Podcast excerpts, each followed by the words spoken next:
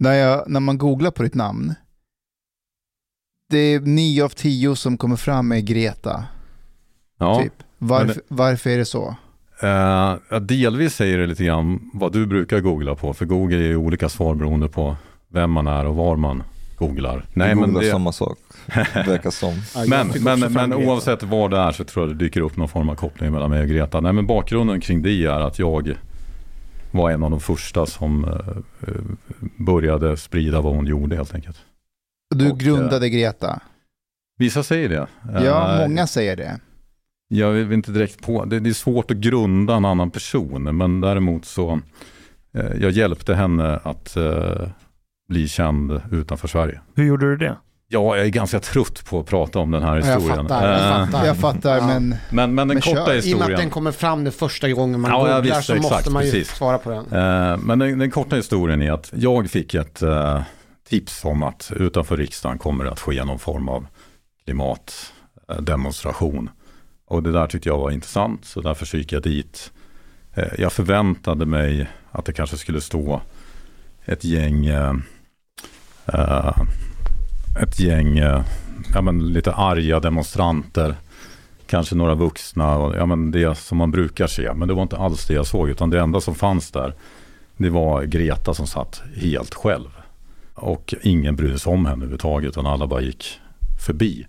Eh, men däremot så gjorde hon ett väldigt starkt intryck utifrån att hon satt där som ett barn eh, med en skylt på framför sig eller ovanför eller någonting med den här skolstrejksskylten. Och det är liksom var väldigt tydligt i att här är någon som säger, ja men vad håller ni på med? Och alla bara fortsätter med business as usual. Uh, så att jag gick dit tillsammans med en kollega för att dokumentera det som hade med sig en kamera. Så att han satte kameran på rullning och filmade alla människor som gick då, liksom inte brydde sig om det. Uh, och sen gick jag fram och pratade med henne. Och uh, hennes syfte med att Eh, göra den här aktionen var att göra en skolstrejk fram till valet, tror det var två veckor innan förra valet. För att uppmärksamma klimatfrågan, varför gör ni ingenting politiker, ungefär så. Eh, men eh, det som har alltid varit min så att säga, take på klimatfrågan är att det här är ett, det är ett globalt problem. Enda sättet att lösa det är att tänka internationellt. Det som vi gör i Sverige spelar ingen roll om inte vi kan så att säga, göra, få med oss fler. Och det, Sverige är ganska litet så att med internet så kan man ju eh, vara i hela världen. Eh, så att vi har alltid haft det internationella, så vi har egentligen aldrig pratat svenska, för svenska är ett väldigt litet språk. Eh, så att jag, det jag såg i det här, det är att det här är intressant, vad hon gör, det kan vi dela till vårt nätverk utifrån att det är ett nytt take att göra en form av klimatmanifestation. Eh, så att jag pratade med henne och eh, hon hade skrivit liksom sitt manifest eller någonting på några lappar som låg framför som ingen tog.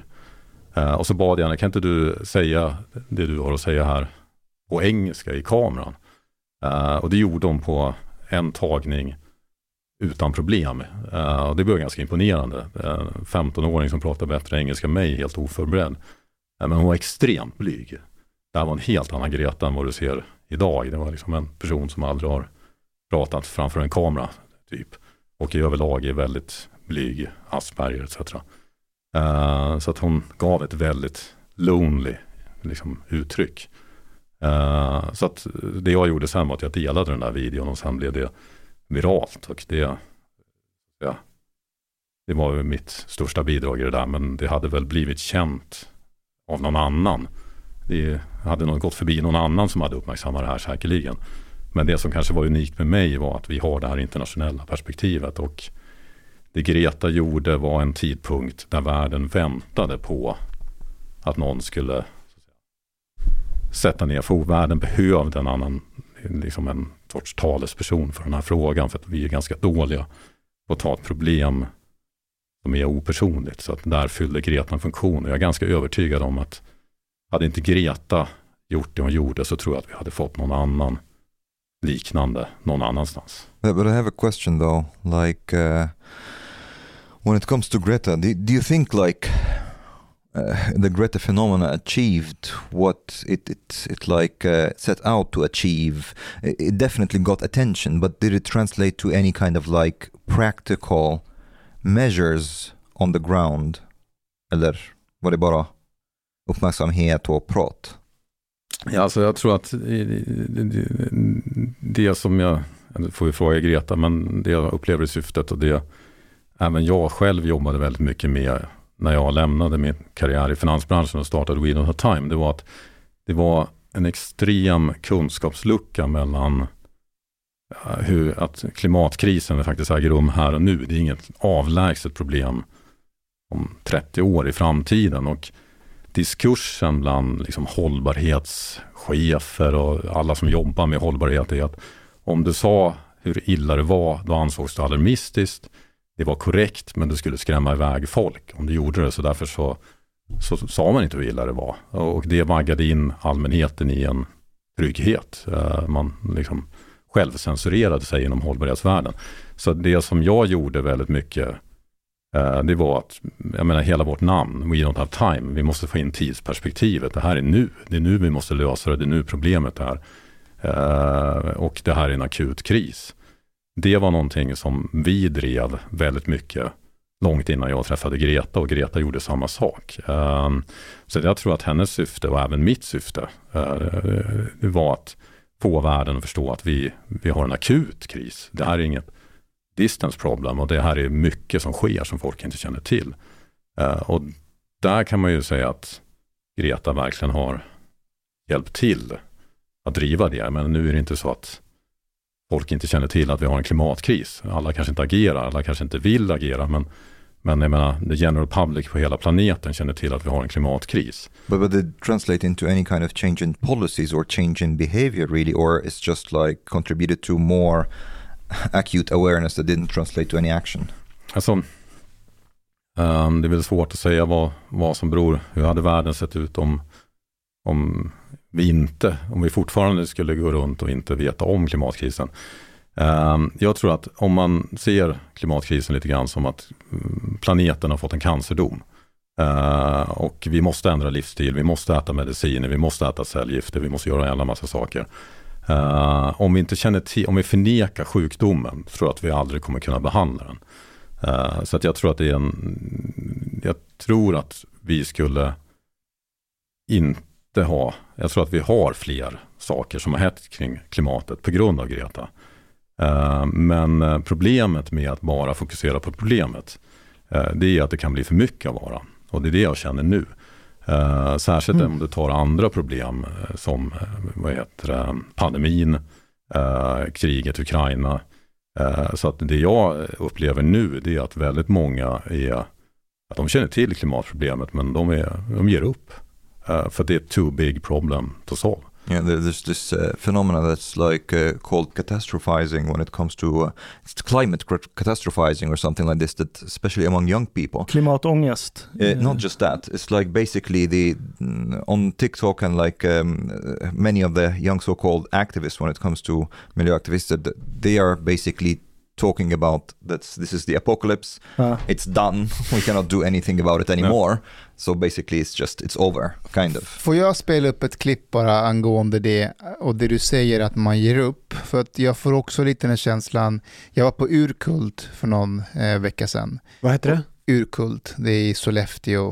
Eh, och, och då var eh, den här gruppen Rebellion Extension mm. där. Och när vi pratade med dem så de dissade ju allt som Miljöpartiet hade och eh, de hade en helt annan take på det. Och jag kände väl att, att när jag pratar med dem och att då, även de andra som är intresserade av frågorna pratar med dem, så det är lite som att luften går ur en. Ja, att, vad fan, nu hade jag investerat och lyssnat på Miljöpartiet och jag, gör det, jag dricker havremjölk och jag, jag köpte Tesla. Och de bara, nej nej, alltså allt det där är fel. Ja, ja, nej, alltså det är lite så här, det som alltid händer om du pekar på något bra som sker kring ja. klimatet, det är att någon, någon säger it's not good enough. Exakt. Uh, och om du tänker att du ska träna ditt barn i en idrott, uh, det är klart han, han eller hon kommer förlora fotbollsmatchen. Och då har en fotbollspappa som säger it's not good enough, kommer inte göra nästa Zlatan. Utan vi måste uppmuntra stegen och säga det där var skitbra, men du kan göra ännu mer. Eh, låt oss hjälpas åt, låt oss träna. Så jag tror det är en livsfarlig inställning att säga det här, not good enough, not good enough, eller greenwashing, greenwashing, eller allt är skit, allt är skit. Eh, men tillbaks till eh, huvudfrågan är, jag tror att Greta har liksom varit med och bidragit väldigt mycket kring att skapa awareness kring problemet.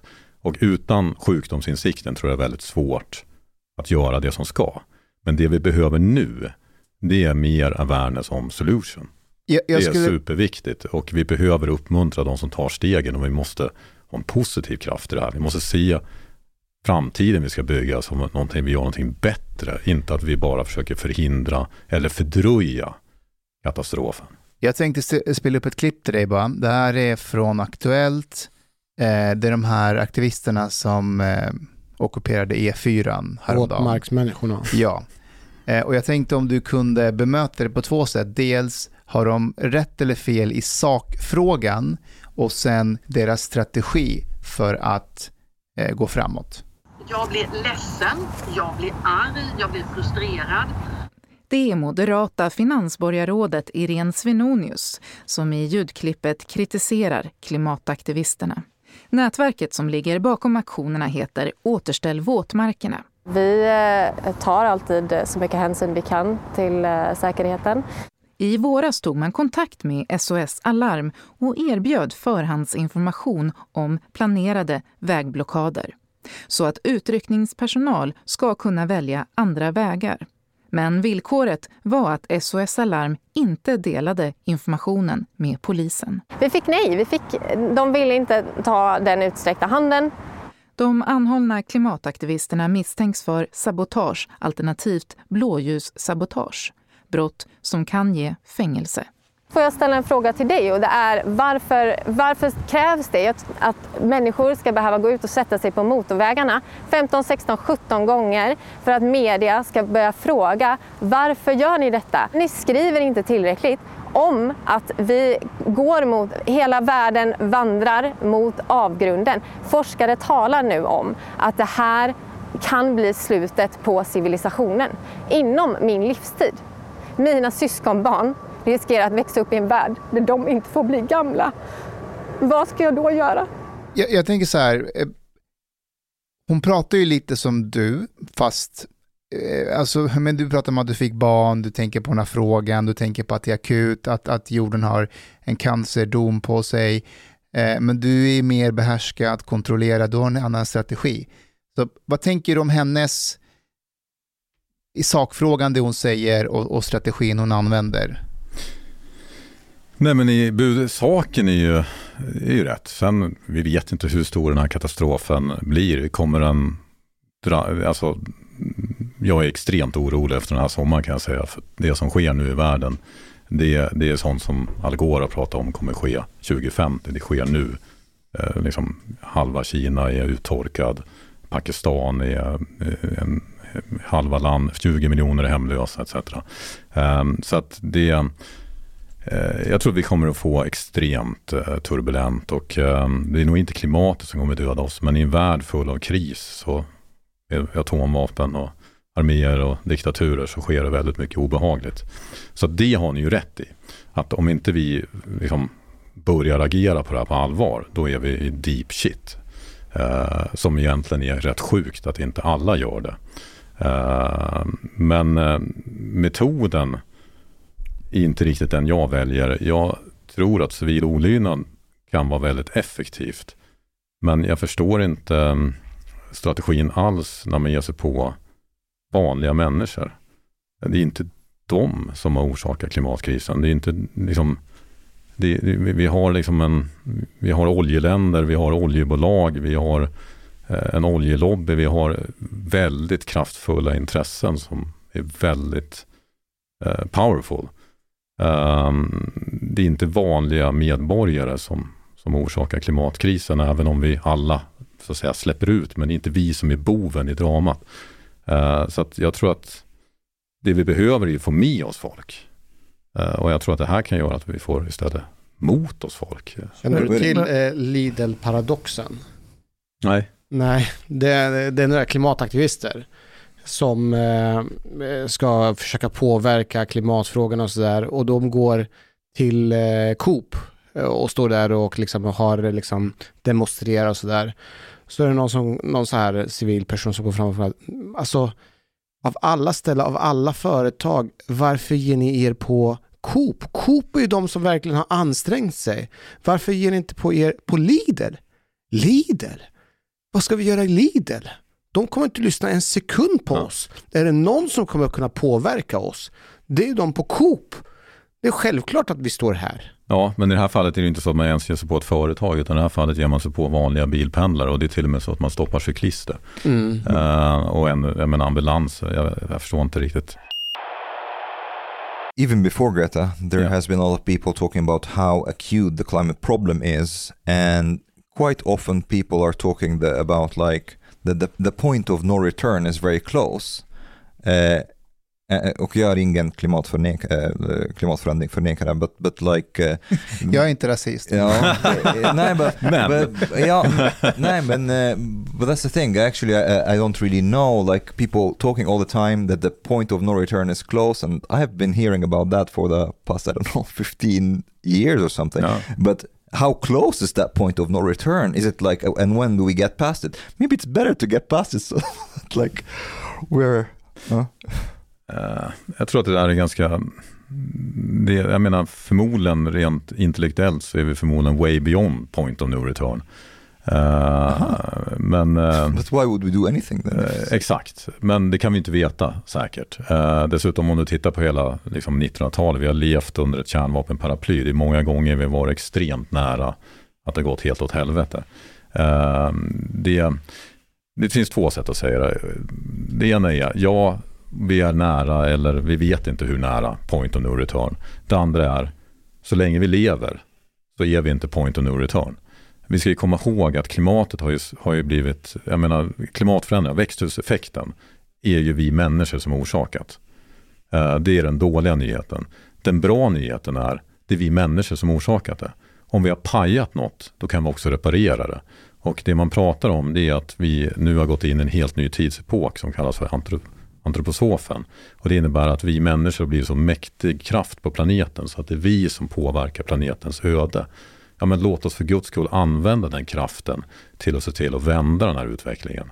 Och det jag pratar om är att det räcker inte bara om liksom att vi ska släppa ut lite mindre koldioxid. Vi behöver ju så att säga se till att återskapa och reparera den här planeten. Och Men- behöver ett helt annat mindset. So there is, i i so there is no like point of no return really, as long as we're living. That's that's what you're. Nej, det skulle jag vilja säga. Så länge du Okej. lever så right. har du en chans att eh, göra någonting åt det. Sen är det ju så att ju längre du låter den här sjukdomen, om du kallar den cancer, gå, ju svårare blir det att eh, fixa problemet.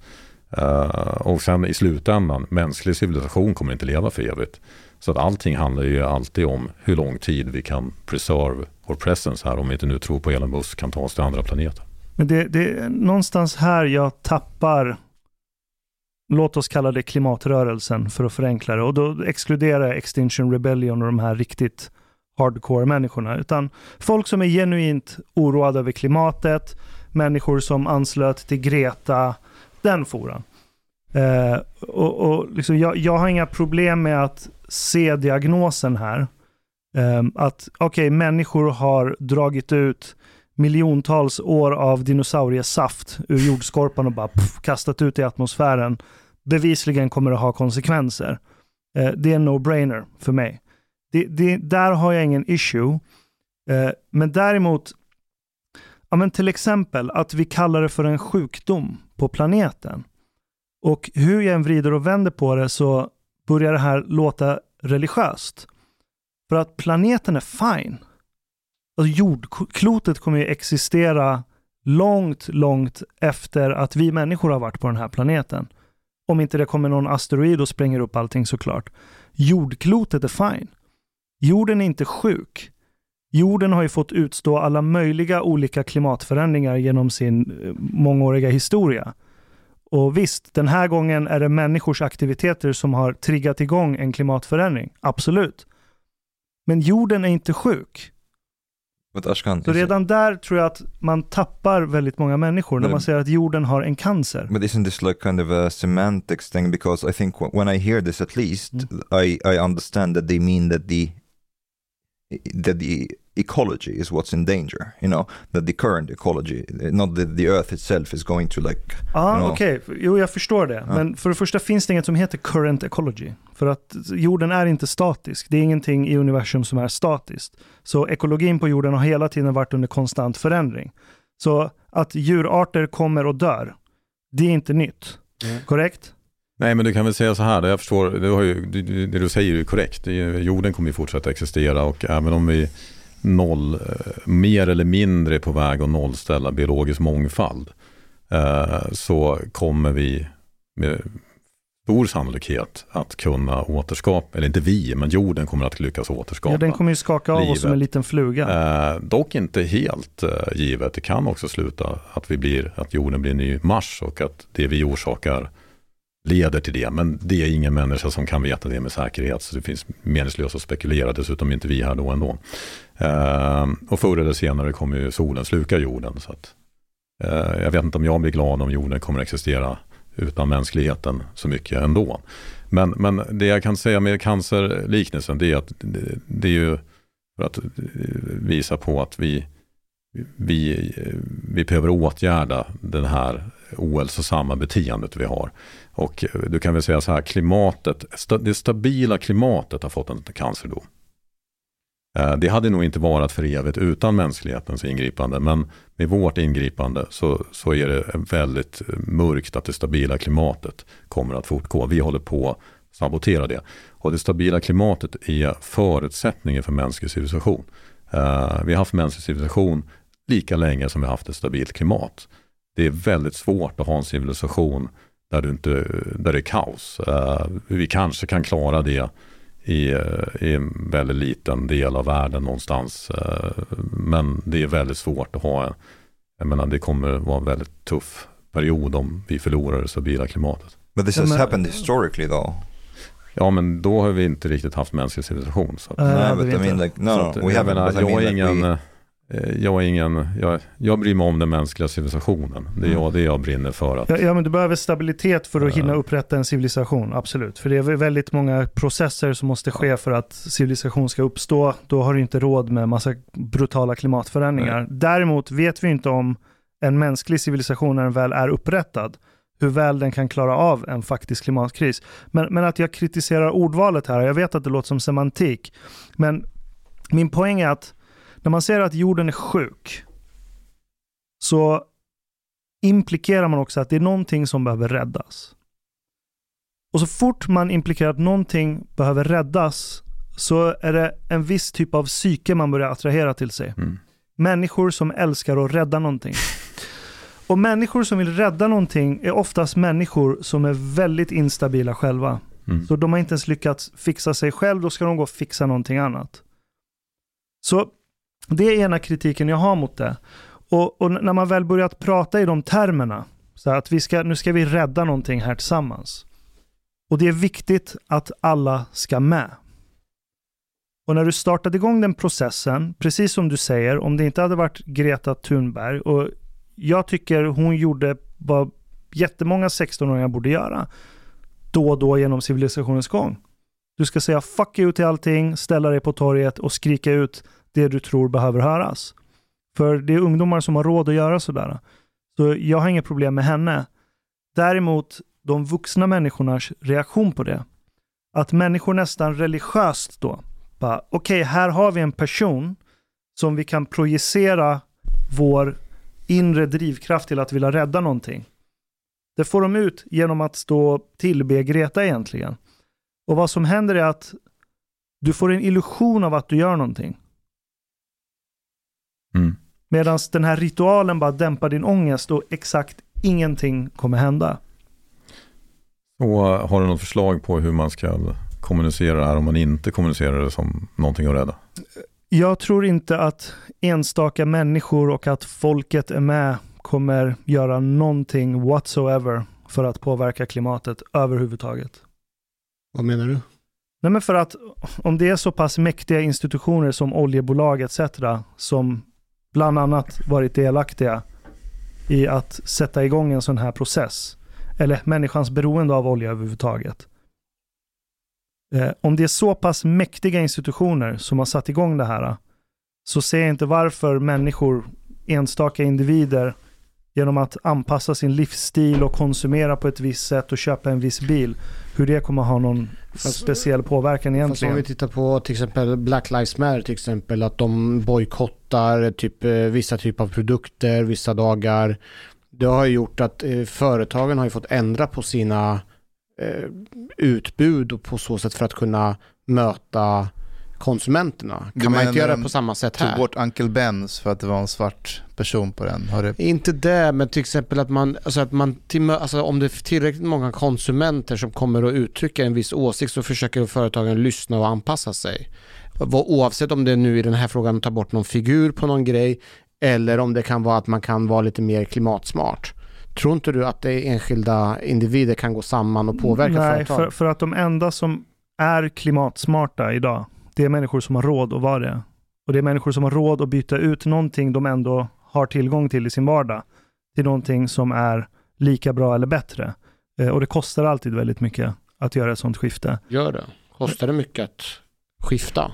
Ja, de flesta människor som är klimatsmarta lever ju i de mest fattiga länderna. Så det var inte riktigt sant. Eh, Ja, utan de, är inte, de har inte valt de att har vara inte valt det, nej precis. Så det är en stor skillnad. Eh, för de har inte det valet. Eh, ja, jag vet inte, en klimatsmart livsstil tror jag sparar ganska mycket pengar. Snarare än tvärtom. eh, för att du gör smartare konsumtion. Eh, men det eh, om vi individer kan göra någonting. Ja, men säger så här, tobaksbolagen hade väldigt mycket makt. Folk rökte, folk var beroende av tobak. Ja. Eh, och redan på 60-talet visste man att tobak skapar cancer. Man dör av, av rökning. Det var ingen ny kunskap, det visste man. Och eh, tobaksbolagen, de eh, forskade själv på det här, de insåg det själv, gjorde precis det oljebolagen gjorde, de covered up. Eh, och de har spenderat eh, liksom 50 år med att göra allt de kan, först från början genom att förneka det. Tobak är hälsosamt. Man hade läkare, doktorer i tv-reklamen som sa röken rök en Marlboro. Eh, sen insåg man att det där gick inte, så då gjorde man allt man kunde för att fördröja, skapa tvivel och fördröja regleringar. Men de är helt losare här. Philip Morris kommer sälja sin sista cigarett inom några år. Eh, så tobaksbolagen är liksom på väg bort ifrån, de kommer väl alltid existera i form av någon De har ju mindre på spelare. snus nu. Ja, precis. Men jag menar, det är inte en business som är på frammarsch. Det är inte en växande sektor och folk eh, i, på de flesta ställen i världen röker inte mer. Vi röker mindre. Ehm, och ehm, det som, vad är det då som krävdes för att vinna det? Ja, det krävs ju såklart att vi individer slutar röka. Eh, och eh, det krävs skillnader, en förändring i attityder. Men det krävs också lagstiftning och allt det här sam, samverkar. But, but that's different though. That's like when, when it comes to tobacco industry, it's uh, don't think it's a good example because when it comes to tobacco, it's much more personal and much more direct. You know, like you are saying, like if you smoke, you will get cancer. Hmm. So this is something during your lifetime, and it's a very personal and direct thing. But if you say, well, it's possible that if you eat more meat and don't drive electric car, there is a possibility it's maybe likely even that your grandchildren might live in a climate that's not sustainable. You'd be like, oh, yeah, I will just still eat the meat, kind of. Men Alltså, håller det är ni med i Ashkans påstående att inte människor att kan gå samman och påverka stora företag? Det finns inget exempel i världshistorien där människor frivilligt har sänkt sin levnadsstandard. Och, och, och, och när jag tänker så här att om människor... Men vem pratar om att du ska sänka din levnadsstandard? Det har inte jag pratat om.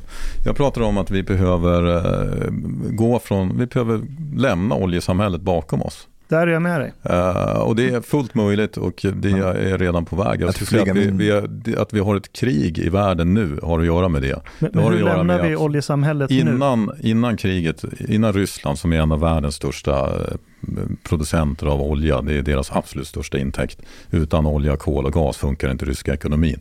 Eh, då var eh, de flesta oljebolag på väg eh, ned. Efterfrågan dök, och man hade gigantiskt stora problem. Och jämför du en aktieportfölj med, med oljeaktier och förnyelsebart så pratar vi om att förnyelsebart performar 500% plus oljeaktier gick back 15%. Det här var i perioden innan Ryssland började vapenskramla.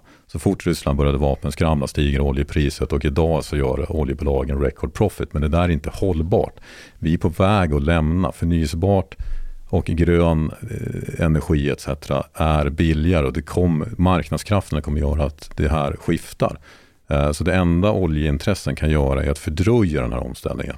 Och problemet här det är att vi har inte tid att låta det här ske så som det gjorde med tobaksbolagen. Vi har inte 50 år, vi har inte den tidshorisonten. Eh, så vi måste se till att det här sker snabbare.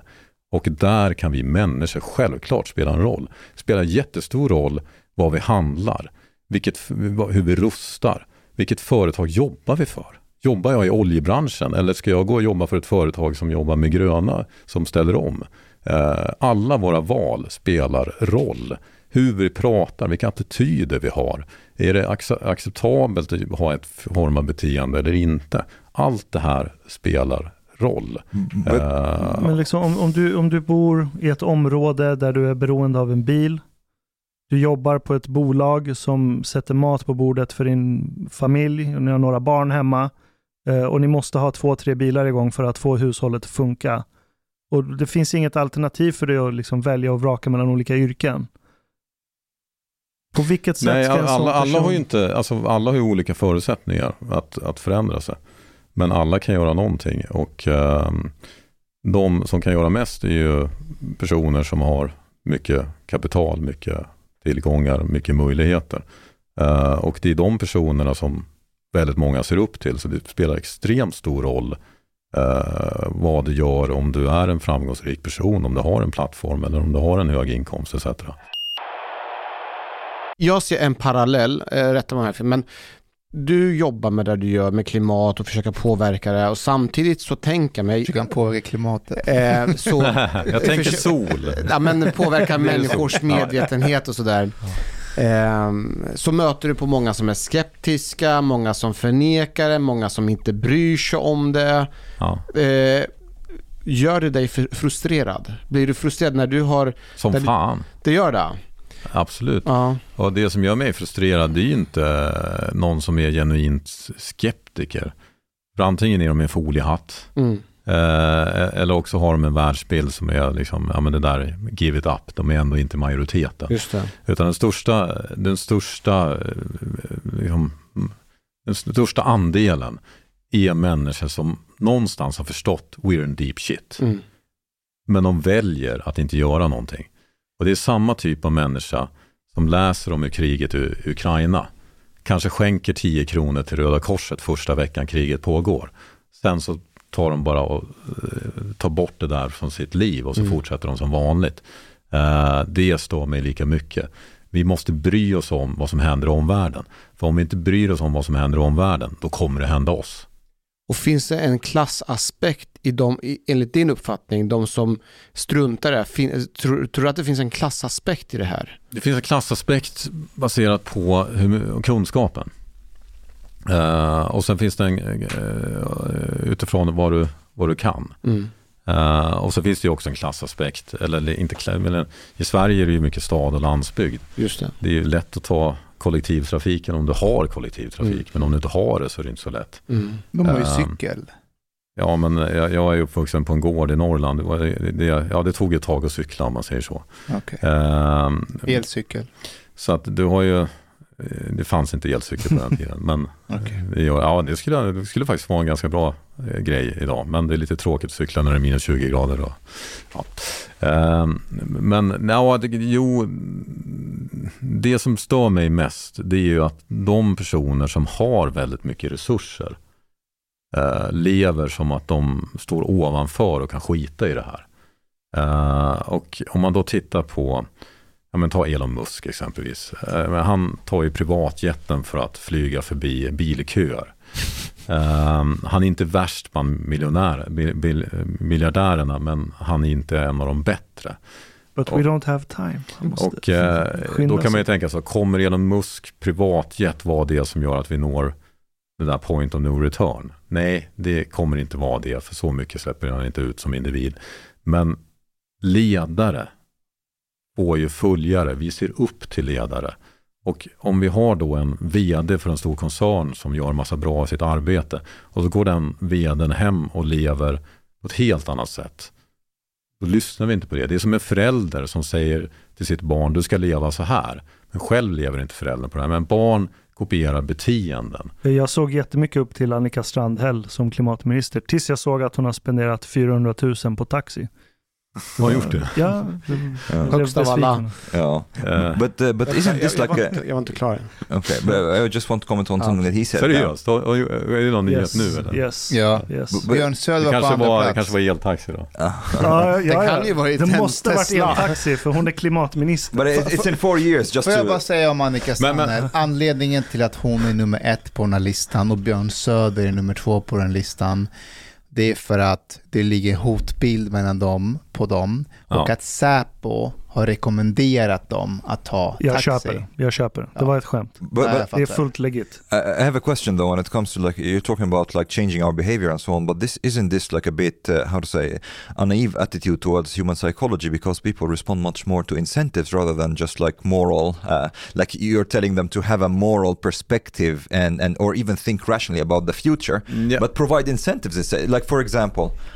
Somebody who, who likes to eat meat, and you're you're if the vegetarian options are worse or like you know more expensive or as expensive they will still buy meat. But at the same time if you make the vegetarian options like 10 times cheaper for example that's an exaggeration but like significantly cheaper uh, and, and like extrapolate from that on every other like um, thing that affects climate um, then a lot of people will change their behavior but not without incentive Ja, nej men så är det ju. Men om du är en privatperson kanske inte du är in charge of setting that incentive.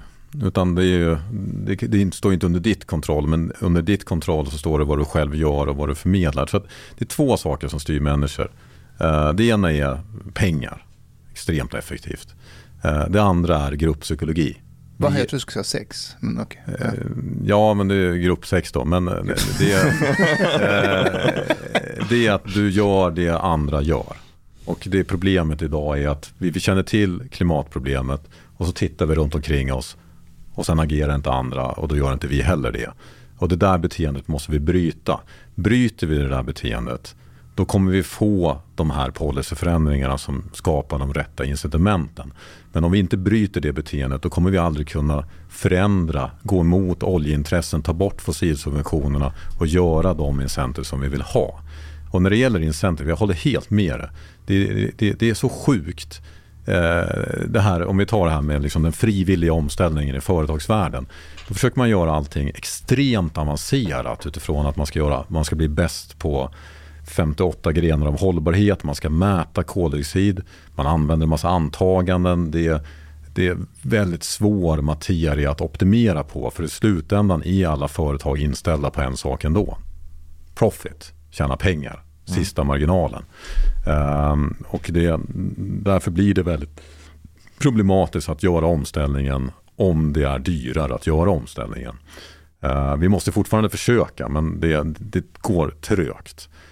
Om vi däremot skulle kosta pengar att släppa ut, då skulle omställningen gå jättesnabbt.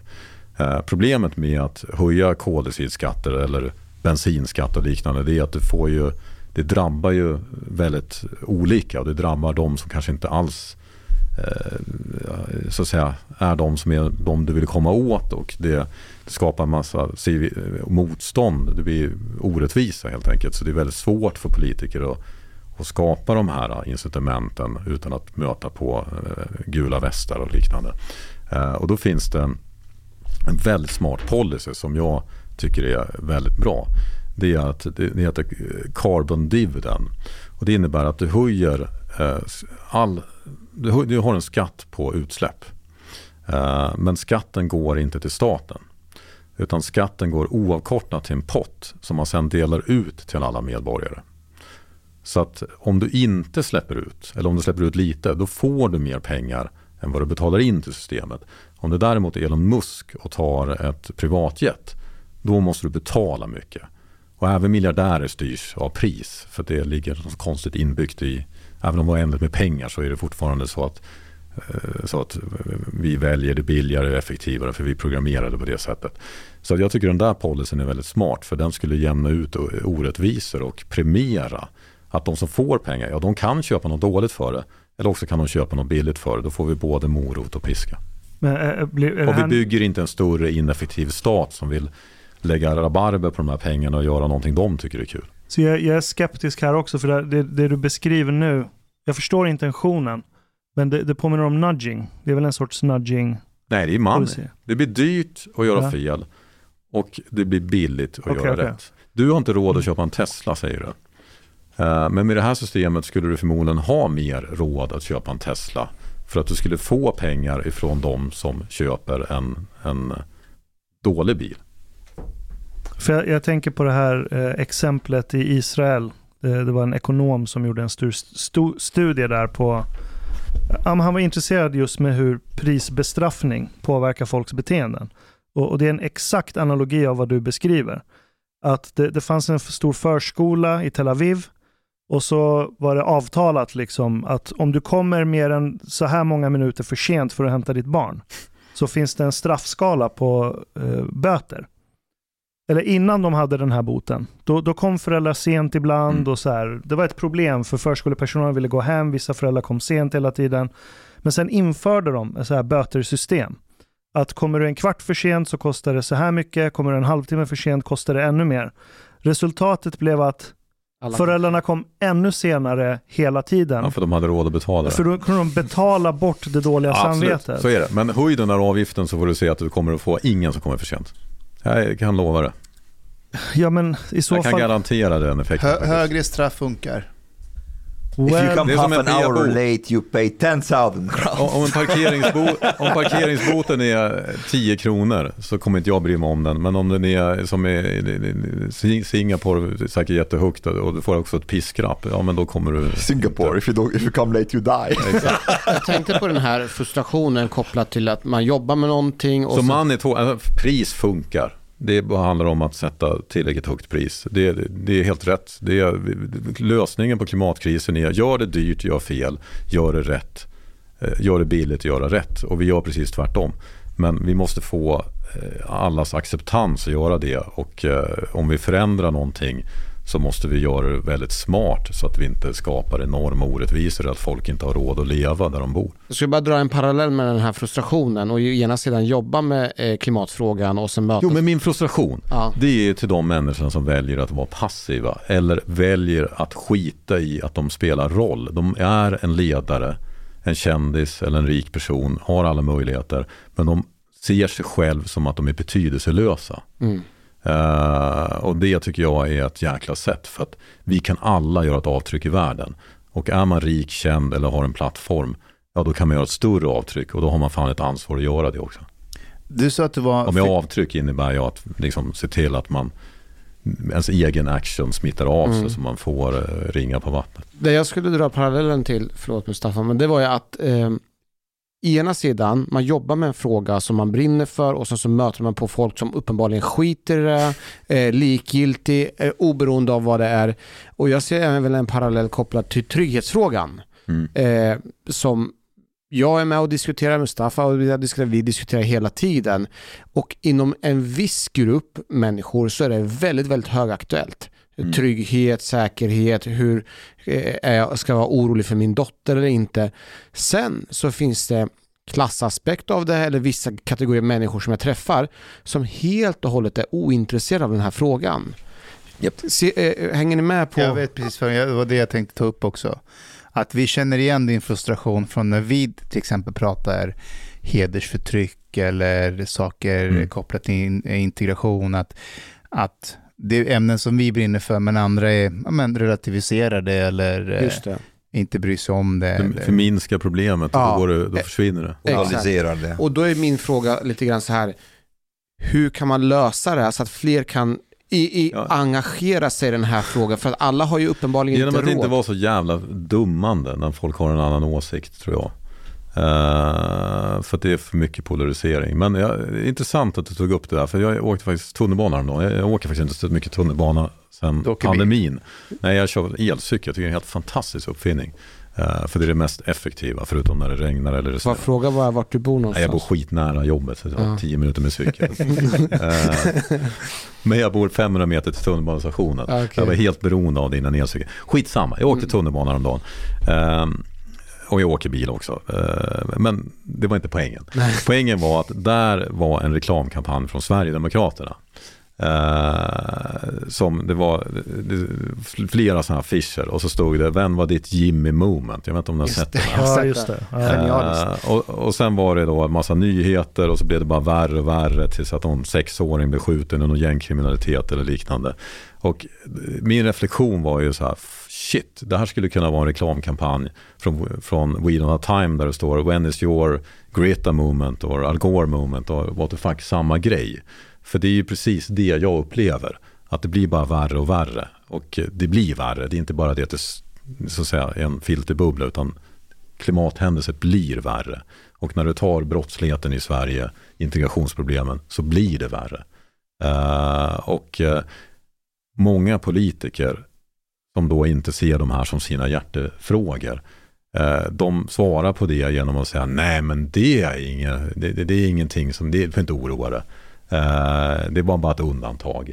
Men det är ju fan helt sjukt hur vi kan ha liksom, skjutningar i, i, jag vet inte, är det dagligen eller veckovis? Mm, ungefär 47-48 mord har vi i år tror jag. Ja men det är helt bisarrt. Mm. Och jag menar Donald Trump när han, när han gick ut och sa eh, What's happening in Sweden, det fanns ju liksom en, en det var ju inte helt taget ur luften.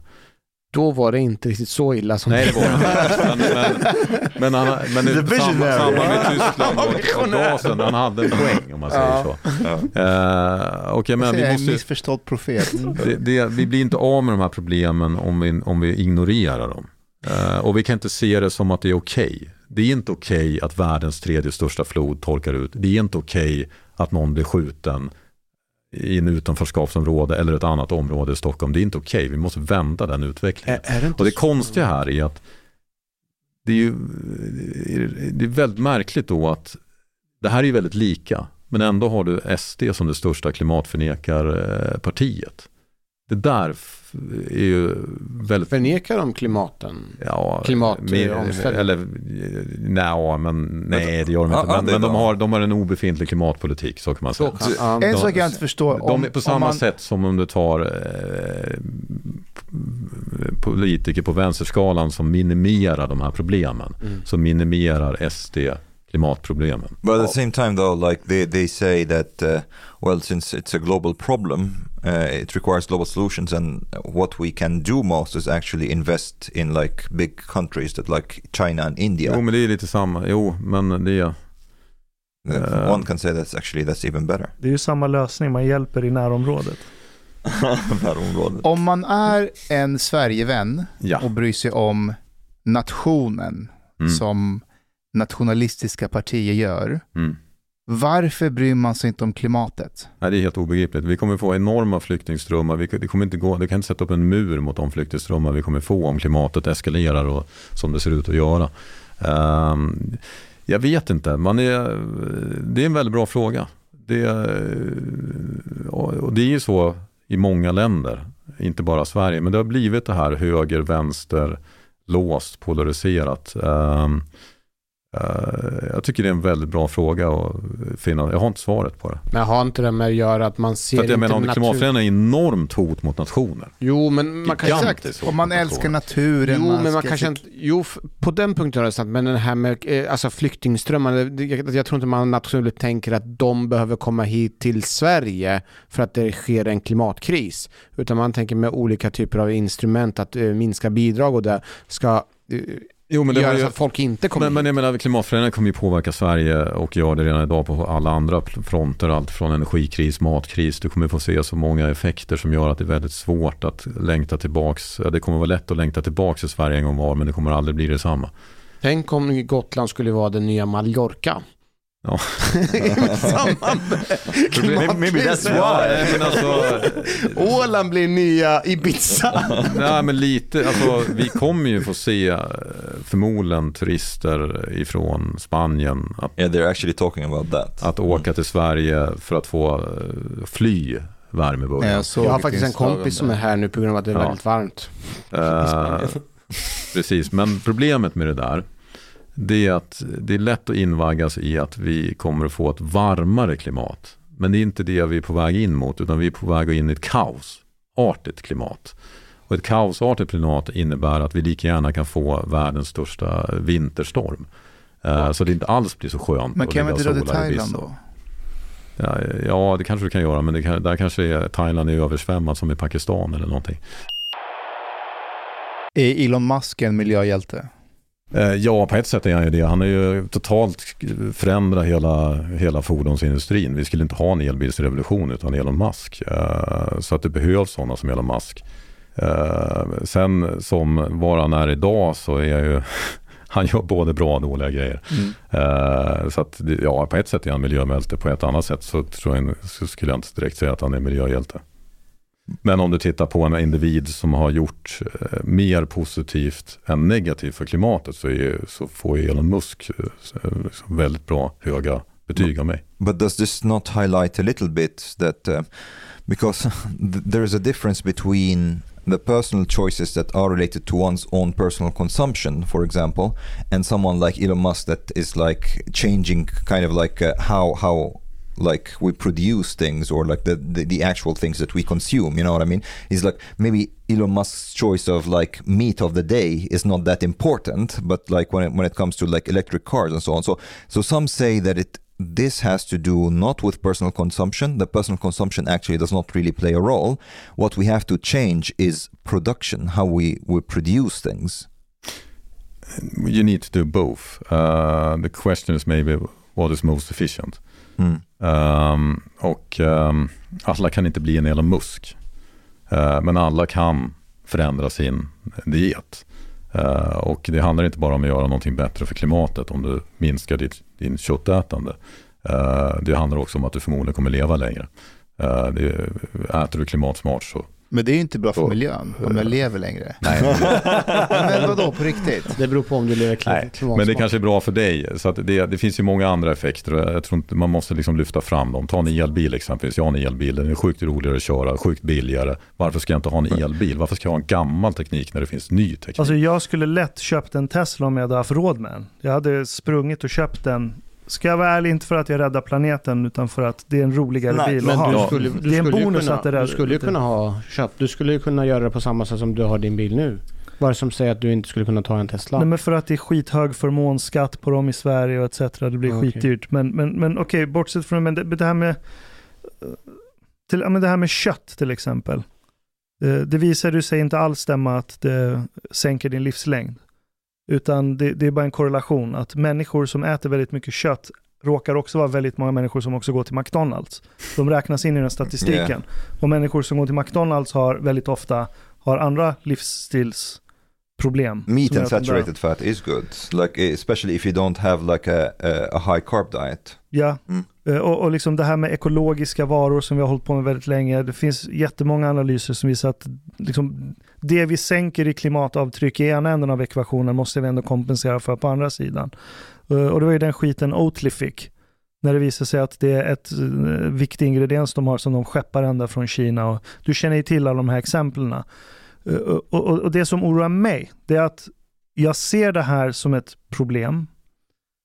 Jag ser det inte lika akut som väldigt många högljudda aktivister får att låta. Då menar inte jag dig, utan jag menar ja, men folk som, vad heter den här eh, kongressledamoten i USA, AOC, Eh, Ocasio-Cortez, ja. som har skitstor följarskala globalt.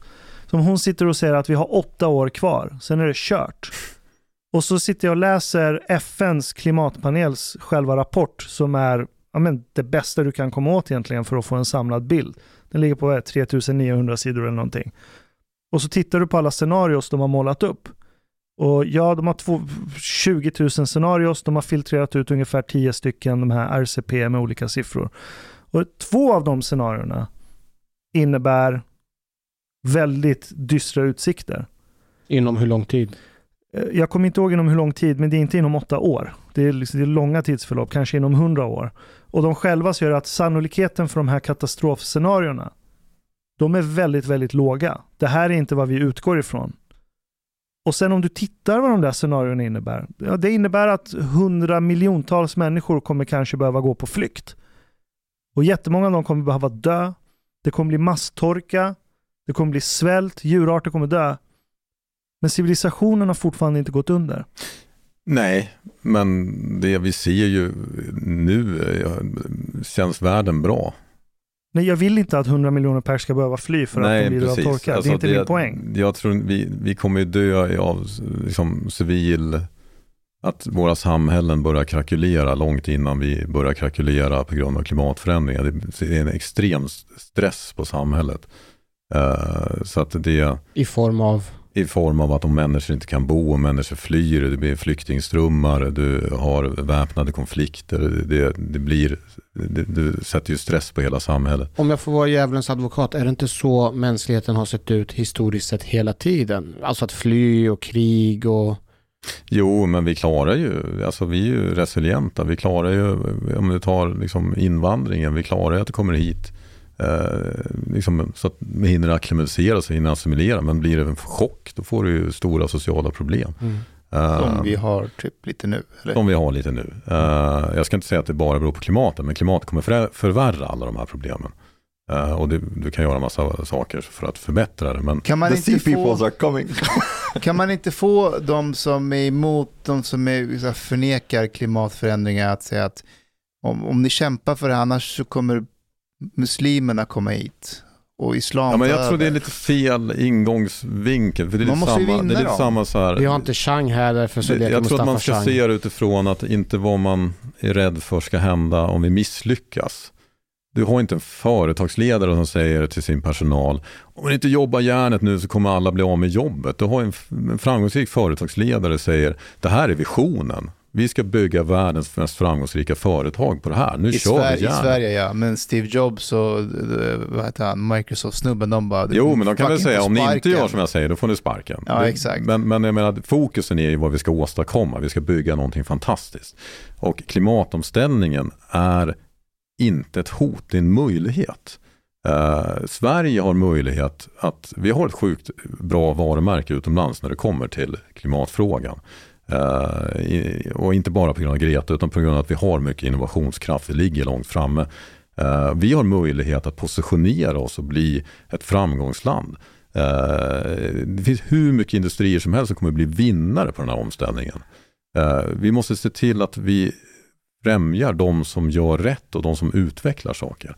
Folk kommer inte vilja köpa stål som släpper ut. Sverige är det första landet i världen där vi framställt fossilfritt stål. SSAB. Eh, Ja, det där Ja, hybridprojektet. precis. va? Det är liten Ja. skala, men det är ändå en först i världen. Låt oss göra det inte bara först, utan låt oss se till att hela produktionen blir det. Men om det visar Eh. sig att det finns billigare stål som är... Ja, men folk är villiga, till viss del är folk villiga att betala en premie. Det, det är hälften av världens eh, samlade BNP tillhör ett företag, en investerare eller en stad som har gått med i FNs initiativ som heter Race to Zero. Uh, och Race to Zero-initiativet, vi jobbar med dem, så vi jobbar nära med dem. Det, det gör att företag frivilligt säger att vi ska bli net zero, det vill säga vi ska sluta get off oil. Uh, Vi ska sluta släppa ut och sen så är det en tidpunkt till man gör det här uh, så att man ligger i linje med Parisavtalet. Alltså att man gör det inte över en natt utan man reducerar eh, enligt vetenskapen. Eh, och det intressanta är att på bara tre år så har så pass många företag gått med i världen så det representerar hälften av världens samlade BNP. Hälften av världens samlade BNP tillhör ett företag som har net zero ambition. Eh, och de här företagen, de är grymt, det är, stora, gigantiska företag. Det, det, är, det är Amazon, det är Ikea. Och det intressanta med de företagen är att när de nu ändrar sina inköpsregler så kommer de inte köpa in varor som är klimatskadliga. Så att eh, om du ska sälja till Ikea så måste du uppfylla Ikeas eh, samma hållbarhetsambitioner. Eh, så att om vi är ett land som inte hänger med i den här utvecklingen, då blir vi ett u-land som ingen vill. Jag menar visst, vi kan väl sälja eh, våra eh, råvaror till Ryssland eller någon annan liksom, sämre stat. Men det är inte så vi bygger en framgångsrik näringsliv. Så att det, här, det finns hur mycket krafter som helst som skapar förändring. Det sker sjukt mycket. Folk känner inte till det här. Och det är ett problem. Så det vi behöver göra idag, det är inte skapa värden som att folk dör i värmeböljer. Det har vi tillräckligt mycket av ändå. Det vi behöver göra nu är att skapa awareness om att det faktiskt sker saker som är positiva. Jag, jag, jag... Men det är inte enough. Ja. Det är inte så att vi bara, ah, vad skönt, det sker saker, så behöver inte jag göra någonting. Så är det inte. Vi är deep shit, vi behöver åtgärda det här. Men det finns förändringssaker som sker som vi bara behöver se till att göra snabbare. Jag, jag håller med dig, tror jag, i, i det mesta när det gäller just visionen. Att okej, okay, det finns ett problem här och det är viktigt att köra försiktighetsprincipen. Så jag utgår ifrån att det här kommer ske av försiktighetsprincip. Och så ser jag visionen är att, för Sverige i alla fall, om vi kollar på Sverige, att okej, okay, vi har ett bra varumärke utomlands, vi har en tung tekniksektor, vi har tung industrisektor här, vi har ett långt arv av ingenjörskap i det här landet. Eh, att göra Sverige till en testbädd för att ta fram nya lösningar för att fasa ut olja och kol. Skitbra. Jag är helt med på den biten. Men där jag hakar upp mig igen, det blir att, ja men till exempel, alla de här bolagen, eh, vad sa du, 50% av världens BNP representeras antingen av en stad, ett bolag eller, eller en investerare, investerare yes. som har signat på den här Race to Zero. Race to Zero. Eh, vad är priset för att inte uppnå det för de som har signat upp sig? Vad kommer det, det kosta dem? Ja, men det är ju, det, ja, priset är ju att du inte får vara med där längre. Och, uh, det är de, då, de skammas? Eh, ja, det blir väldigt mycket badwill idag. Men det här håller på att bygga in en struktur där om du inte är med där, då får du inte göra affärer med de andra som är med där och då blir ju priset skyhögt. Samt att man bygger in accountability. I Glasgow så var det jättemånga investerare som gick ut och sa att vi ska sluta finansiera kol. Uh, och sen visade det sig att de här investerarna, de, har inte, de sa det. Va? De men de gör det inte. De brukar ju vara ärliga. Uh, men då har FN precis nyligen infört en panel som kommer att utvärdera alla de här eh, bolagen i Glasgow Pact. Och har man inte gjort det, då åker man ut. Uh, så då har du ju en kostnad. Sen är det så att, okej, okay, fossilfria stålet, det, den här strukturen, Race to Zero, de här frivilliga initiativen gör att det kommer finnas en betalningsvilja att betala lite mer för det som är klimatsmarta produkter. Men någonstans har du ju en gräns där, där du inte kan köpa det dyra utan du går på det billiga. Eh, och det är där regleringar, vi måste ha regleringar. Och de här Race to Zero-bolagen, det de gör, det är att de tar ju också ett bett på framtiden. Eh, de vet att vi kommer få koldioxidskatt, vi kommer få förbud om vi positionerar oss rätt nu, då kommer vi klara de reglerändringarna eh, mycket bättre än andra bolag. Och faktum är den att det inte bara är så att man positionerar sig passivt, utan det finns en hel del företag som faktiskt driver lagstiftningen. I EU fick vi i somras ett förbud för förbränningsmotorn 2035. Det kanske ni har hört talas om. Ehm, så att förbränningsmotorer får inte säljas efter 2035 i EU. Kalifornien skapade ett liknande förbud förra veckan. Det här kommer få enorma konsekvenser och då säger eh, många i klimatrörelsen 2035 är ni dumma i huvudet, det är om över tio år, vi har inte den tiden. Eh, men faktum är att om man har ett förbud 2035 då slutar alla biltillverkare utveckla nya modeller och man slutar med investeringar och det här kommer att dö långt innan. Det är ingen som kommer vilja köpa en, en fossilbil 2035. Så att den här målet i framtiden får en omedelbar effekt. Och faktum är det att eh, Volvo Cars är ett av de bolagen som har drivit på och sett till att den här lagstiftningen kommer. Rätt intressant, inte Tesla utan Volvo Cars. De tillverkar inte alls en majoritet elbilar men de ser att de kan positioneras på det här sättet. Men de kommer bara bli framgångsrika i sin positionering om hela branschen stänger ner. Så därför har de drivit det. Är inte det lite mindervärdeskomplex mot Tesla då? Eh, ja, det är det väl, absolut. Men eh, det driver förändring. Så att, eh, det är min poäng i att ehm, företag är med och styr och vill ha regeländringarna. Och att vi inte kan spöa oljeintressen, det stämmer inte alls. De är nära att förlora, de är desperata. Och det kommer att skapa mycket problem och konflikter i världen som jag är orolig för. Men alltså, man, jag, jag vill att det ska vara så. Samtidigt så påminner det här mig om gamla mönster. Till exempel, ett tag var det väldigt inne där alla bolag signade upp sig till olika commitments kring mångfald och inkludering. Ja, men det här är annorlunda. Jo, jo, jo, jo. Ja, ja, det är två helt olika problem. Absolut. Eh, världen kommer inte gå under utan mångfald. Nej, men det är samma. Det här är liksom så hållbarhet har börjat. Men det, det som sker nu, Mm. eh, det är inte givet. Du kan få rätt. Det kan bara bli en massa tomma ord och sen så blir det liksom ingenting. Men jag, jag är övertygad om att det inte så är fallet, för jag ser så mycket tecken. Jag pratade exempelvis med LinkedIn, hållbarhetschef. Och LinkedIn är ett extremt intressant eh, bolag, för de sitter på så mycket data om alla människor och hur, hur de söker jobb och jobbutbud. De är liksom eh, Tinder för, för hela jobbmatchningen. De har hundratals miljoner användare. Och sitter du som i toppen av det här då kan du göra analyser av den här datan. Och de kommer att släppa eh, en rapport utifrån eh, hur gröna jobb växer rekordartat. Eh, och det de ser det är att det inte bara är så att man söker liksom en hållbarhetschef utan det är att man måste ha klimatkompetens. Om du ska vara inköpschef måste du kunna klimatfrågan. Om du ska vara affärsutvecklingschef måste du kunna klimatfrågan. Det finns i nästan alla jobbeskrivningar. Och en intressant eh, prognos är att redan nästa år kommer antalet jobb i hållbarhetsförnyelsebar energibranschen var fler än i oljebranschen.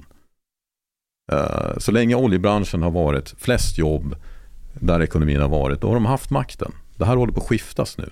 Så det här är ingen temporär trend, utan det här är en supertrend.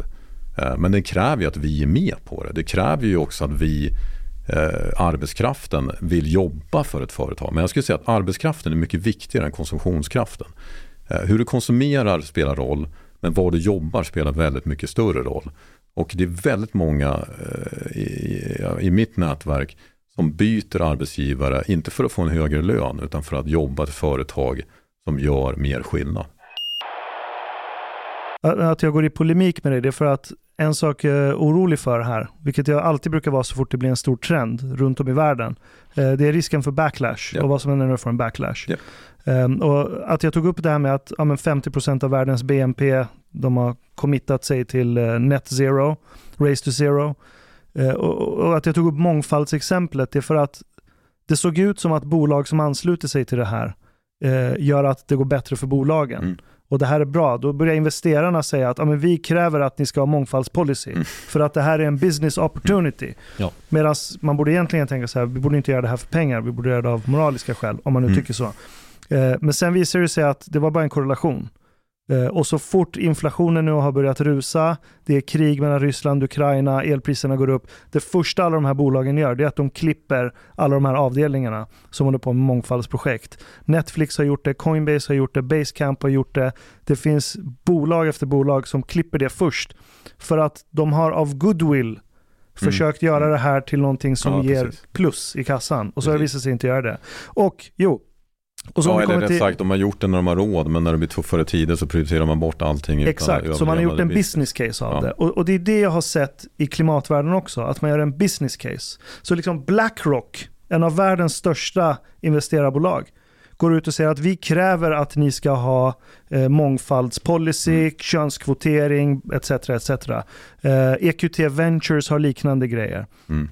För att de har trott stenhårt på den här trenden. Och sen när ekonomin börjar dippa, då visar ju sig verkligen folks riktiga ansikten. Och när det gäller just klimat, och när vi fortsätter säga att alla måste med och alla måste bidra, och om vi tänker på backlash, så tänker jag så här att det finns jättemånga människor som vill väl, de vill vara goda medborgare, de vill köpa bra varor, de vill inte smutsa ner planeten, de vill göra sitt lilla. Folk smäller upp solpaneler för att det finns influencers där ute som säger att det här är nästa trend inom energiproduktion. Eh, folk får vindturbiner upprättade i sina kommuner etc. Och så gör de allt de kan för att bidra. För att vi har bara så här sköljts med i den här klimatomställningsvågen. Och sen några år senare så börjar rapporterna dimpa in. Ja, e- ekologiskt märkta varor visade sig inte alls ha mycket lägre klimatavtryck. Eh, vindturbinernas blad är skitsvåra att göra sig av med. Så nu börjar det bildas eh, landdumpar överallt i världen när man bara dumpar de här bladen. Det går inte att återvinna dem. Solpaneler är ett helvete att återvinna. Eh, och, och, livslängden på en vindturbin, vad är det, 20 år, 25 år. Eh, och så börjar de se alla de här sakerna och så tänker de, men jag, jag lyssnade ju på de här människorna. Jag gjorde allt jag kunde för att bli en god medborgare mm. och värna om klimatet och planeten. Och så visar det sig att de som verkade vara längst fram, investerarna och... Nej men det här är ju att, att um, sprida att omställningen är skitsvår och det är tusen problem. Det är ju någonting som gynnar nu, business as usual, att inte förändra sig. Uh, så det finns ju ganska goda intressen som gillar att du ska ge upp. Det ska vara overwhelming. Uh, och det ska vara jävligt stort problem överallt. Uh, och det ska vara väldigt eh, komplicerat att ställa om. Men det är inte så jävla komplicerat. Vi behöver släppa ut mindre växthusgaser och vi har jättemycket metoder att göra det. Vi kommer inte lösa alla problem. Vi kommer att fortfarande behöva göra ingrepp i naturen, göra gruvor och liknande. Vi kommer behöva göra kompromisser. Men det är fullt möjligt att ta bort eh, utsläppen. Vi behöver inte, vi behöver inte basera vår ekonomi på olja, kol och gas. Uh, Do we have to expand nuclear power? Ja, det är jättekorkat att lägga ner det som inte släpper ut eh, mest. Uh, sen om du tar nuclear så är ju jättekonstig diskussion i den politiska debatten i Sverige för att eh, ny kärnkraft löser ju inte krisen. Eh, det tar ju för lång tid att bygga nytt. Det, det finns inte tidshorisonten. Eh, så att jag förstår ingenting när det gäller hur vår politiska höger eller vänster tror att de ska hantera elkrisen i Sverige. Vi måste ha åtgärder som är nu. Som vad? Ja, till att börja med i det korta perspektivet. Vi har ett krig i Europa, i, i Ukraina. Eh, av solidariska skäl så måste vi se till att vi konsumerar mindre energi om vi har brist på energi. Eh, anledningen till att elpriset stiger är att vi har brist på energi. Uh, But some say that we don't really, because we export, we don't really have like net minus of... Jo, men nu pratar jag inte Sverige, nu pratar jag Europa. Så länge okay, vi, okay. Så länge, då, då är alternativet är då att vi klipper elkabeln till Europa. Mm, mm. Men personligen så fattar jag ingenting. Vi har fyra elområden i Sverige. Mm. Um, vi har gott om energi i Norrland. Vi har mycket behov i Malmö, i södra Sverige. Uh, här uppe så kostar elen en krona, här nere kostar den sju kronor. Är det bara jag som ser en affärsmöjlighet här? Det finns massa länder mm. som bygger långa kablar som tar några år att färdigställa. Singapore bygger en kabel till Australien nu, kommer där de kommer kunna importera 20% av hela Singapores energibehov. Chile bygger en 150 mil lång elkabel i sitt land för att binda ihop det. If it's such an obvious solution, how come no parties talking about it? Ja, jag fattar inte det. Jag, jag Storbritannien bygger en elkabel till Marocko och kommer att stå för 7% av deras elbehov. Det har jättemycket sol och vind i Marocko. Fördelen med Problemet med, med förnyelsebart eh, är att du inte har baseload för att det, det kan sluta blåsa. Mm. Men om du bygger långa elkablar då är det alltid någonstans det blåser. Och det är alltid någonstans det är sol. Så det löser ett stort behov. Sen behöver du, sen behöver du energilager och du behöver eh, baseload energi som kärnkraft, vattenkraft eller, eller eh, geotermi etc. Men det här är ett problem som går att lösa. Vi, vi, sett, vi lägger ner miljarder på att bygga en gasledning från Ryssland. Men vi kan inte lägga en elkabel till Norrbotten. Hur mycket är förlusterna när man transporterar elen jag har förstått jag, att det handlar om att man förlorar väldigt mycket i Ja, det gör det säkert. Men, men jag är ingen elexpert. Men det enda jag vet och kollat på det är att om Singapore kan göra en elkabel till Australien och importera 20% av sitt energibehov. Om Storbritannien kan göra en elkabel till Marocko och få 7% av sitt energibehov till, tillsatt. Eh, om Chile kan göra eh, hela sitt land så går det att göra och det går att göra lönsamt. Eh, så att det, det är förmodligen inte en silver bullet, men det är en lösning. Så jag tror att vi måste titta på vad är det vi kan göra närtid och sen måste vi se möjligheterna. Vi, har ju för fan, vi kan ju producera mycket energi som helst. Vi kan bli en stor, alltså, istället för att exportera olja som Norge så kan vi uppenbarligen exportera energi och tjäna jättemycket pengar på det där. Ja, men där, där är jag överens med dig. Det är så här, bygg, bygg varenda jävla kabel som behövs. Ja. För att vi inte ska ha den här absurda skevfördelningen av energiproduktion och brist i det här landet. Jag tror det var därför det, det, att det blev som det blev. Att i, Nor- i Norrland när man har så mycket produktion, det kan man ha för att det är lokalt där. Men om du ska dra kablar så tappar du en massa effekt. Norge exporterar eh, el till norra Sverige där vi transformerar ner det till södra Norge. Jaha, så det är det som tar upp kapaciteten? Nej det är det inte, men, men, men det, det, det, vad jag har förstått så är det inte energiförlusten som är problemet utan Nej, det är att kablarna inte finns. Eh, och sen så förlorar du energi när du transporterar långt men det är inte Okej, men problemet. då, då smäller vi upp en kabeljävel. Det, det, är liksom- det är en no-brainer, tycker jag. Mm, Men jag, alltså, jag, jag är inte experten på elkablar, men min poäng är varför pratas inte om det här Yeah. i politiska debatten? Exactly, this is too strange. Det finns också- so obvious answer like Det this. finns också energilager som du kan sätta upp med kort varsel.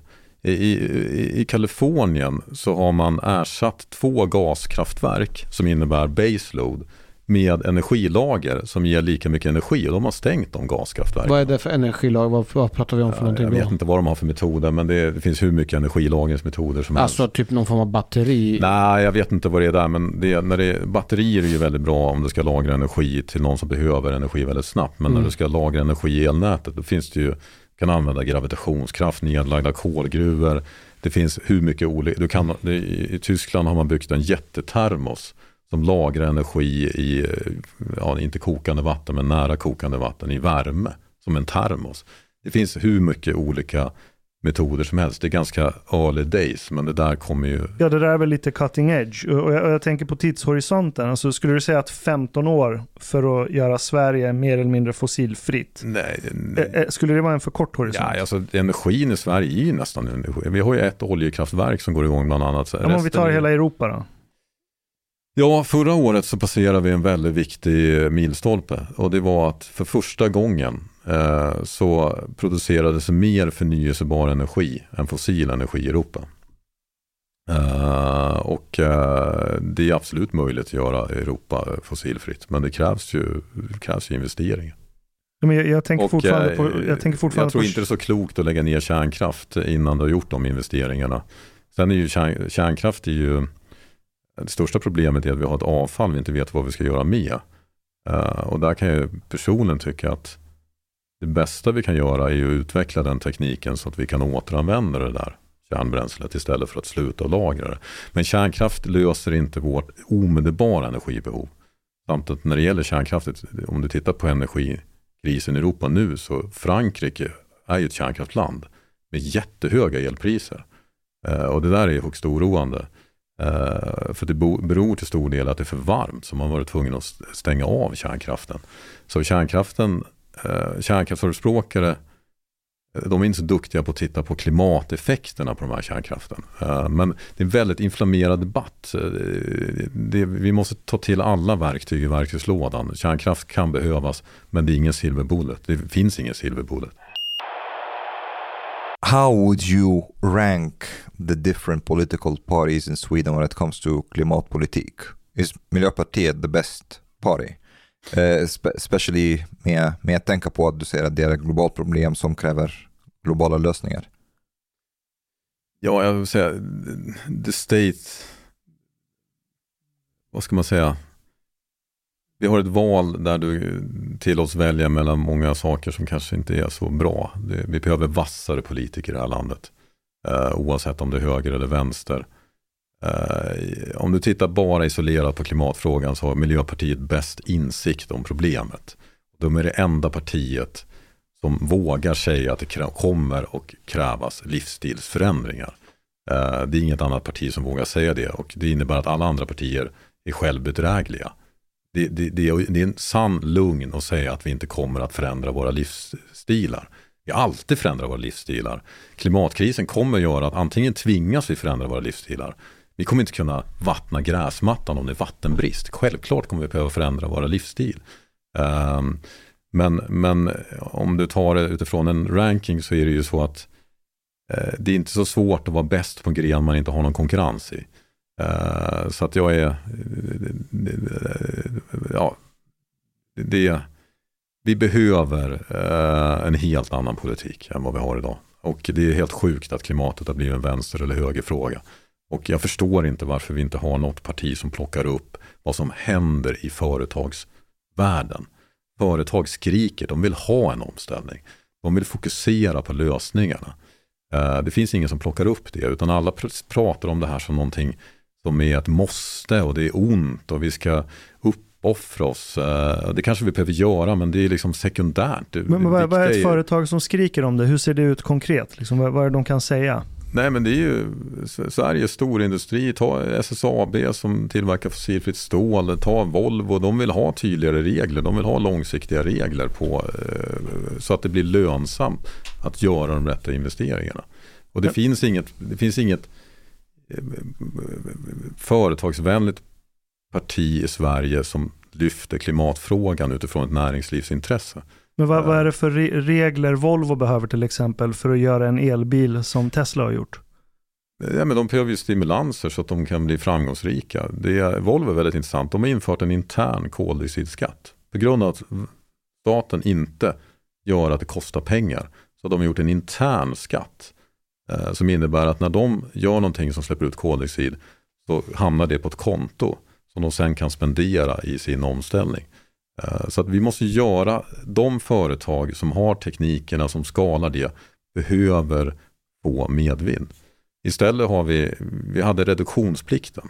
Eh, det innebär att en massa företag har gjort investeringar i biobränsle så att vi inte blir beroende av rysk diesel eller annan olja.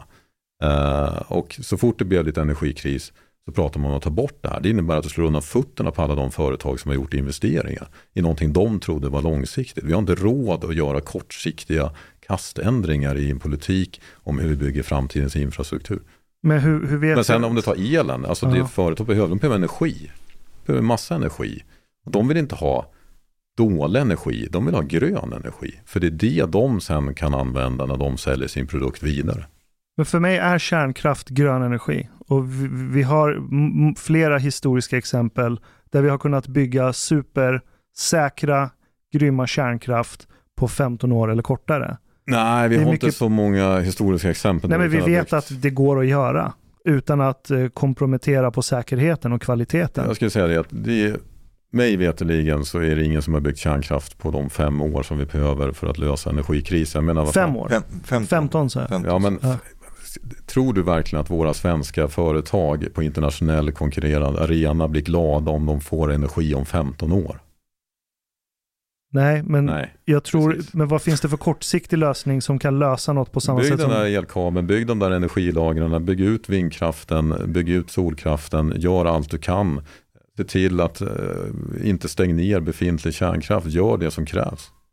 Men nu kom det ju ut en rapport eh, om Equinor som hade som ett jättestort projekt med havsbaserat vindverk Mm. som visade sig inte alls vara lönsam.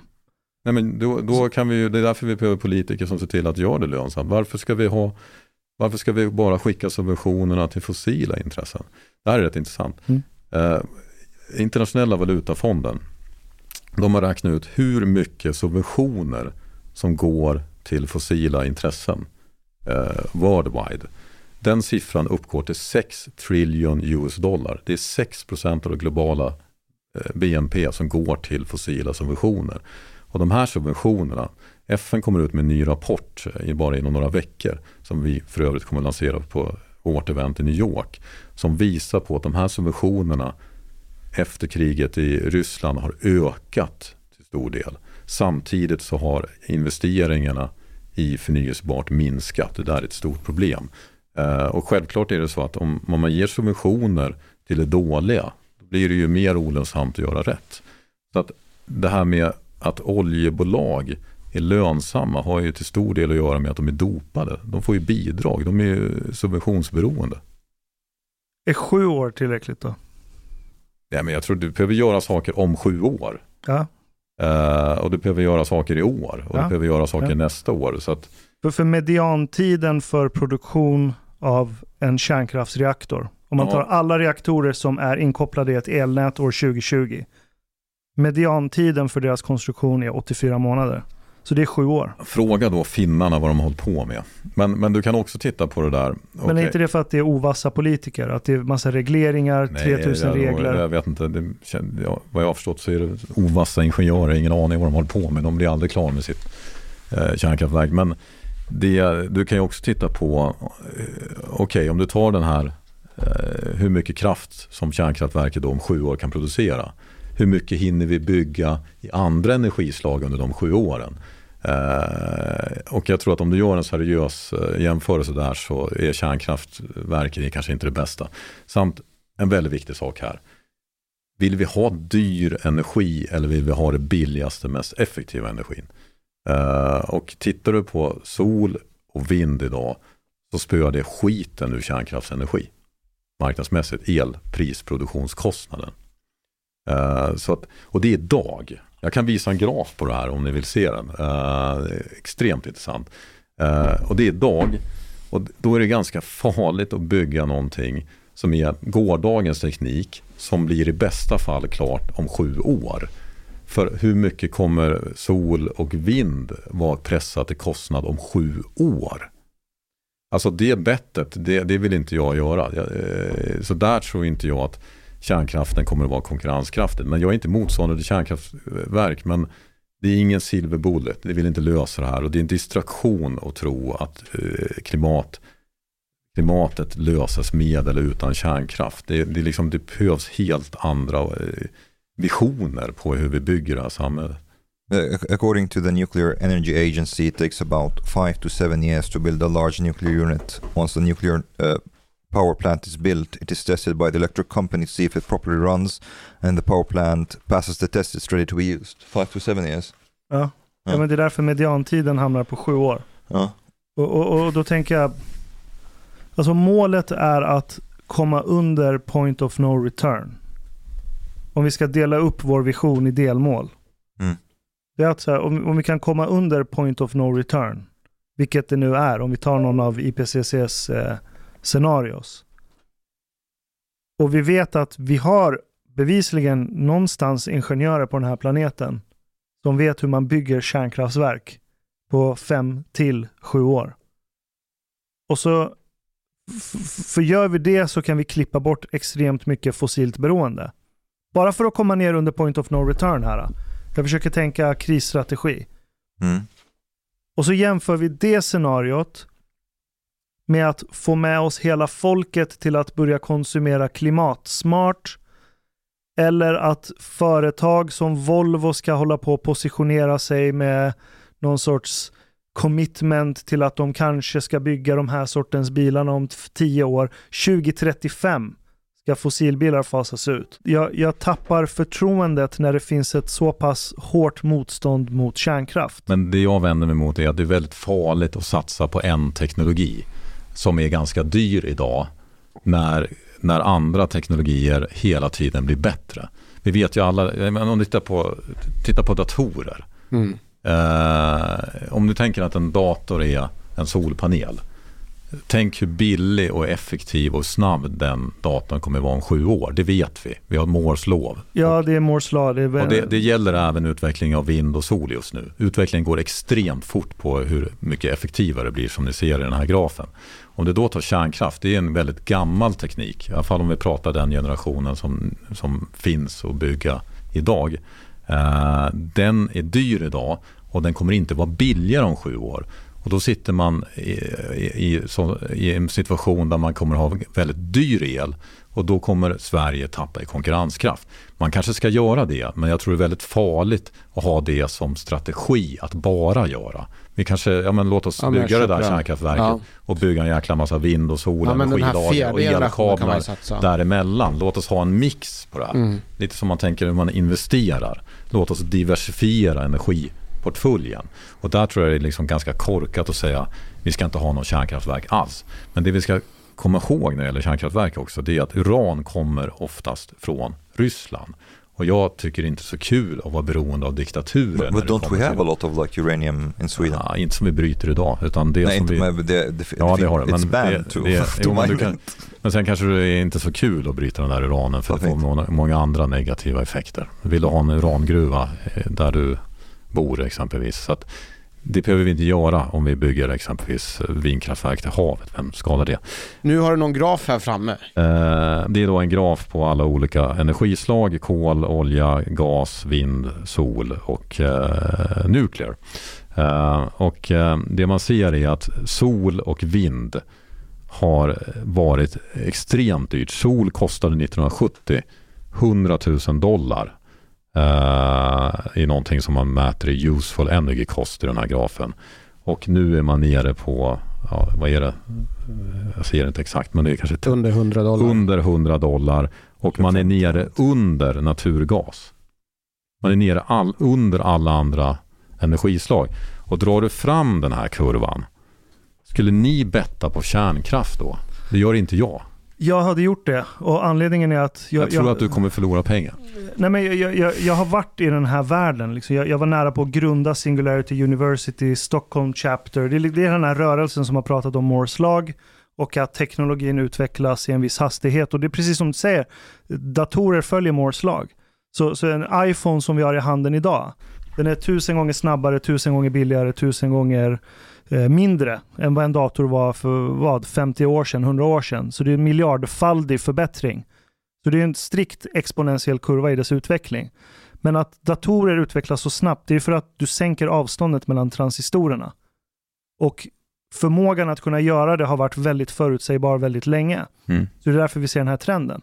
Så det, det, det är förändringar i fysisk kapabilitet som gör att vi har kunnat förbättra datorer på det här sättet.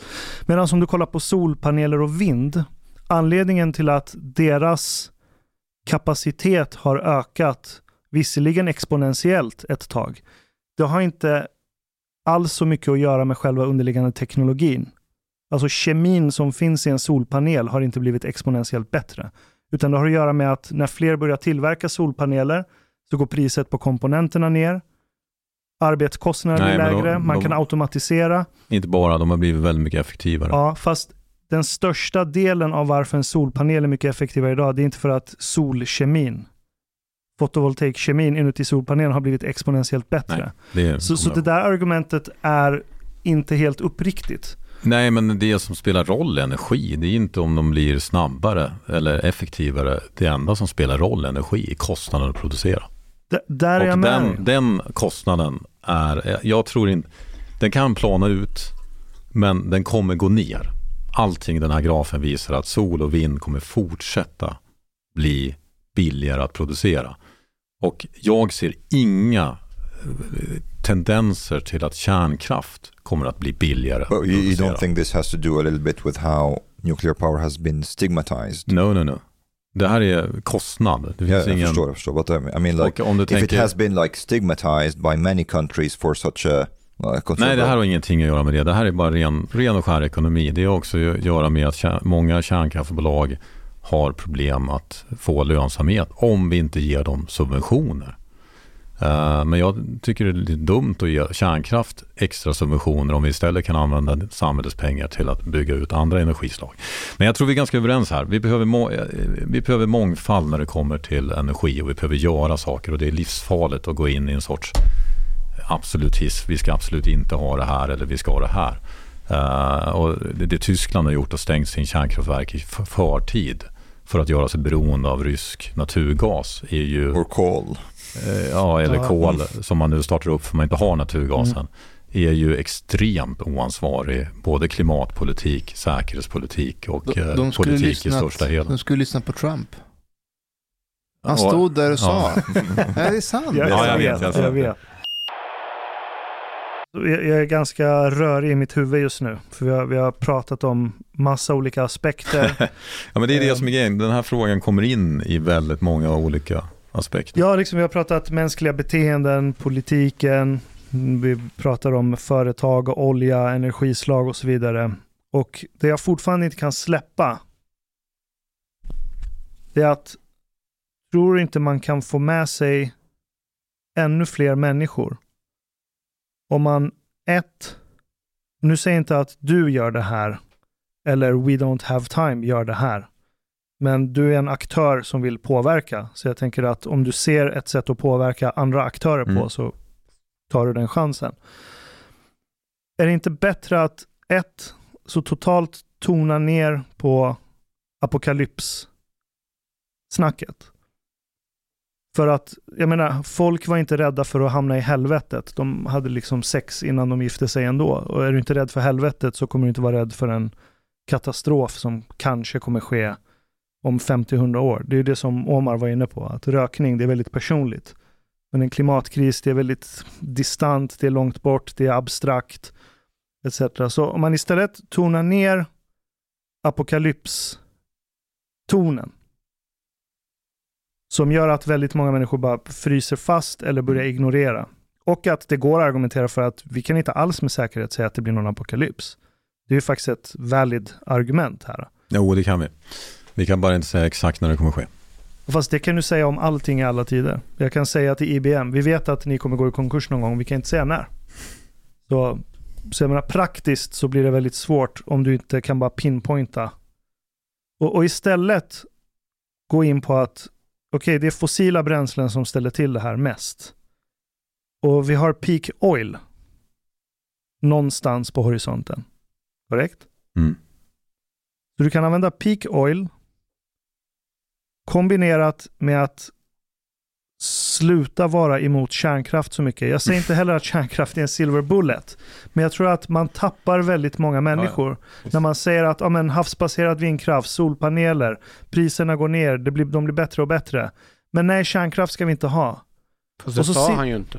Nej, jag, nej, nej, nej, jag säger inte att Ingmar säger det. Jag nej, att, menar, du menar själva generellt, generellt sett? Miljöpartiet. Ja. Miljöpartiet, Men många de svenska byggdes partier. ju ideologiskt på grund av deras motstånd mot kärnkraft. Jag tror att bara man petar in den, de två aspekterna. Man behöver inte bara peta in peak oil-aspekten och säga att ja, men kärnkraft kan vi bygga på fem till sju år. Liksom, vi har ingenjörer som kan göra det. Sju år är inte en lång tidshorisont. Om vi gör andra saker samtidigt. Och det är så här, visst, det, det får fan kosta. Det tonar ner apokalypsen. Jag säger så här, vi måste, det, det, jag tror inte på att tona ner någonting. Jag tror på att rapportera precis som det är. Och eh, när det kommer till apokalypsen, du behöver inte det finns ingen anledning till att säga det här kommer ske i framtiden. Det räcker med att rapportera vad fan som händer. Eh, det, du ska se mina presentationer där jag presenterar problemet. Jag behöver inte gå till vad hände förra året. Jag behöver gå till vad hände förra veckan. Uh, det sker tillräckligt mycket skit redan idag när vi är plus en grad över medeltemperaturen. Och det kan vi inte dölja. Det måste vi rapportera om. För att inte visa världen vad det är för risker vi utsätter oss för gör att vi agerar långsammare, vi invaggas i falsk trygghet. Så vi måste visa precis hur det är. Men hur... Och det är inte så fruktbart att säga så här kommer det hända 10, 20, 30, 40 år som nu. Det räcker med att säga att det här händer i år, så här såg det ut förra året. Det här är enorma problem idag. Klimatkrisen är här idag. Det är ingenting som vi behöver säga kommer att drabba dina barn imorgon. Det drabbar dig idag. Du, du har ett högt elpris just nu. Det är på grund av att många vattenkraft står stilla för det är för torrt. Det är på grund av att kärnkraftverk är tvungna att stänga för det är för varmt. Det, det måste vi prata om. Men om vi bara pratar om problemen, då blir folk paralyserade och tänker det här är ett skitstort problem. Det här, det, jag slutar klicka på de här länkarna och jag fortsätter leva som vanligt för jag kan inte, jag kan inte agera på det. Dessutom alla min omgivning gör inte heller någonting så att då ignorerar jag det. Precis som massa andra problem. Så att vi behöver säga som det är. Men sen behöver vi lägga fokus på alla de lösningar som finns, som vi kan göra och vi behöver prata om dem och vi behöver visa dem som agerar. Och vi kan inte sitta och säga att en lösning, när den där är förbjuden att använda. Och det är kärnkraften, ja, men det finns också andra saker som är farligt att öppna, liksom börja prata om och det är geoengineering. Eh, och eh, det är att vi manipulerar vi, ja, alltid, vi manipulerar klimatet så att vi fördröjer klimatuppvärmningen. Eh, där det finns helt galna idéer som det skulle inte jag våga ge mig in på. Kemikalier i atmosfären och så vet vi inte vad som händer till att det finns, ja, Christer Fugesson har någon idé om att vi ska sätta upp speglar i rymden. Ah, okay, till, det... till att du planterar träd i, i Sahara är också en form av genengineering. Så det finns en jättestor bredd. Och precis som kärnkraften så måste vi kunna ha den diskussionen. Vad är galenskap? Och vad är faktiskt eh, sånt som vi kanske bör titta på. Eh, och då är det vissa i miljökretsar som säger att vi kan aldrig prata om det. För då har vi ju en lösning på det här som vi måste lösa på ett annat sätt. Vi måste, alltså, om världen civilisation håller på att gå under är det ganska korkat att bara ha en strategi för att lösa det. Självklart måste vi ha ett antal backup-strategier om huvudstrategin eh, misslyckas eller ha några strategier som gör att vi köper oss mer tid. Samma sak med carbon capture, då är det så här, nej det ska vi inte göra för att då får ju oljebolagen möjlighet att släppa ut mer. Ja, men det är väl skitbra om oljebolagen kan fortsätta men att de tvingas fånga in sin koldioxid. Det är Men- inte men, jag men, men liksom, jag tror det händer Så vi något. behöver prata om Ja. och vända på alla stenar, inklusive kärnkraft. ja, men jag tror det händer något när... Men en liksom- sak till, Ja. jag till. Ja. Vi måste få ner hela den här liksom public debate eh, och diskursen till att förstå tidshorisonten. Tidshorisonten på problemen. Det är inte distant future, det händer nu. Eh, och jag är personligen jävligt orolig för Sveriges matförsörjning kommande åren. Var är strategin på det? Är det att importera en veganbiff ifrån ett annat land eller är det att se till att vi är självförsörjande på mat? Eh, jag tror att vi måste vara strategi för det. Så tidshorisonten är viktig när det gäller problemet. Tidshorisonten är viktig när det gäller lösningarna. Ta kärnkraften exempelvis. Eh, du pratar sju år. Eh, om jag säger att det finns en teknik som gör att befintliga kärnkraftverk blir 30% billigare, effektivare, använder 30% mindre uran och är dessutom säkrare och du kan applicera det inom ett år. Så då blir du ganska intresserad, eller hur? Det finns ett amerikanskt bolag som heter Lightbridge. De är partner på Wind of Time. Eh, de har en extremt intressant teknologi som kan förbättra befintliga kärnkraftverk. Varför ska man vara motståndare till det? Ja, alltså funkar det så är jag alltid öppen för att ha, att Sverige framförallt är en testbädd. och låt, men, och, men att jag blir skeptisk för att jag, har ju varit, jag har varit i den här världen där alla pratar om exponentiell teknologi Mm. och majoriteten av det som har sagt har inte skett. Det har nästan varit som en religiös sekt, hela den här Singularity University, Ray Kurzweil. Jag var djupt inrotad i den. Moores lag håller för mikroprocessorer. Men för det mesta andra så verkar det mer som en religiös uppenbarelse. Och så tänker jag att när, när en människa hör de här sakerna och så går den in på Google och så hamnar den på IPCCs rapport och så har den lite tid att läsa och så ser de att men inte ens FNs klimatpanel pratar om att civilisationen håller på att gå under. Och FNs katastrofrisks-analysgren kom ut med en rapport som visar att det har aldrig dött så få människor på grund av Eh, klimatrelaterade händelser ännu. För att vi har så pass bra infrastruktur. Vi har förbättrat sättet vi bygger hus på, och bygger infrastruktur i städer där det är tätbefolkat och så vidare. Och så hör jag ändå de mest högljudda, tongivande personerna i klimatdebatten fortsätta prata om undergång och apokalyps. Då kommer jag ju tappa förtroende för dem. Får jag komma med en taskig analys? Nu kanske jag kan vara elak, men det kan jag ibland vara. Kan det vara så att en del har det väldigt gott ställt eh, och har förmånen att tänka på de här större problemen än gemene man? Kan Ja, det vara det. så att majoriteten av eh, svenska folket här, eller många i förorten, har inte förmånen att tänka i Mm. de banorna som du har? Och då är min fråga också som kommer, det är om det är så att det är så pass allvarligt, hur ska vi kunna involvera alla andra? But, but to add to what, what Hanif is saying now, I think there is also another group, like regardless of, of that group, uh, or like in addition to that group, and like climate change deniers and all that, there's a group that I have to say I belong to, who unfortunately, like I know that this question is important, but it does not like inspire me at all to want to engage in it. I, Varför? to, to be honest, I find it boring. I don't know why. Men, va, men det är det jag här, vet inte. Jag vet inte är, det så att, är det så att Ingmar har förmånen att kunna eh, fundera på de större frågorna? eh, I don't som find it sexy. Alltså de är, Ingmar och Omar är jättelika varandra än olika. Det är bara det att de har olika intressen. Du brinner Ja. för klimatfrågan, Omar brinner för eh, integration och hedersförtryck. Nej, jag brinner inte för klimatfrågan. Jag brinner för att skapa en framtid till Okej, eh, och det är Fast ute, utifrån, utifrån den aspekten, utifrån klimatfrågan. Din ingång Ja, jag där. ser det som det eh, största problemet och största möjligheten But it is få the question that you're engaged in. Ja. Och du, du är Ja. superintresserad av... Eh, Nej, men jag tror, vi brinner, jag tror att vi brinner för samma sak. Vi vill bygga en framtid som är bra för oss själva och våra barn. och min poäng är att ni två kan vara Men vi har lite allierade. olika ingångar i Ja, det. Där vi vi kan vara ser, allierade istället för att här, din fråga Ja, är mindre viktig Yes. och min fråga för är vi vill intressant. samma sak. Ni vill de är samma inte, sak. men de är inte intresserade av varandras frågor. De Nej. borde vara allierade, de har samma jag vet passion. inte vad dina frågor är. Han Han är rädd för att svensk. Sverige kommer bli ett islamistiskt samhälle. Och han vill bevara Sverige svenskt. Nej. Vi brinner mer för integrationsfrågan. Nej, det vill jag inte. Vill, jag vill det. Nej, vara Sverige svensk. Ja, det ska vara Sverige här. Eh, th- this I don't care about really. Eh, Jag vill, jag vill bevara Sverige som en liberal demokrati. This is, Ja. uh, something Men det vill jag också. Ja, but, but this is like basically the, the question that interests, it's like this is what I'm passionate about. Yeah. I hear like like climate climate question and I'm, I'm like, ah, well, I don't know, it's, I don't find it sexy. Men de, de tycker samma sak om dig. Ja, jag förstår. Marta Stenevi, när hon Ja, hör ja. dig, hon är så, eh. Ja, Tråkig. klaner, jag, jag, jag klan. tillhör en klan Jag också. tillhör en klan också, säger hon. För... Men, va, men är inte det, det måste vara sjukt frustrerande om man känner å ena sidan att jordens undergång är nära och sen så får man höra dig, äh, jag hör vad du säger, nej, jag är inte intresserad. Ja. Känner du dig som eh, Leonardo DiCaprio i Don't Look Up?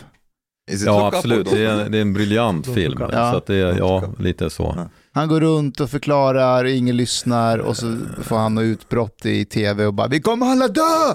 Vi kommer dö! Jo, men det är, det är en väldigt bra, den fångar liksom en, Ja. en, en, en, en del av problemet.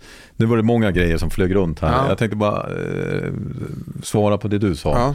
Eh, om att, är det så att man har förmånen eh, att göra det här? Ja, det är det. Och jag skulle vilja dra en analogi. Uh, om du bor i Nordkorea kan du inte direkt ha free speech. Uh, så att du har inga friheter. Vi som lever i en fri värld måste använda våra förmåner för att tala för alla de som inte har den friheten. Och vi som har möjligheten att göra annorlunda, att använda vår voice, att, att driva de här frågorna. Vi har inte bara möjligheten att göra det, vi har också skyldigheten att göra det. Så att ja, jag är sjukt privilegierad och eh, därför så, så ser jag ingen ursäkt att inte använda den makten. Och jag måste använda den makten mer. För att om jag bor i Ryssland, om jag eh, skulle prata om klimatet där, då skulle jag eh, förmodligen hamna i fängelset. Så att, Med rätta.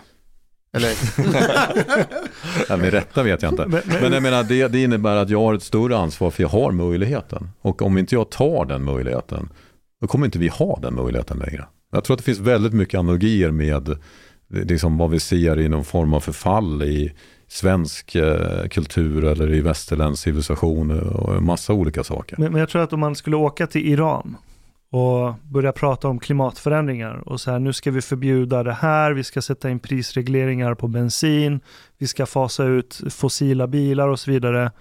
Så tror jag responsen kommer vara, vem fan är du att komma hit som har levt på vår olja för en spottstyver och byggt ditt samhälle på i hundra år? Och liksom jag har levt i förtryck med diktator efter diktator som har pajat det här landet på sitt sätt. Och så ska du komma till mig och säga att jag ska ställa om.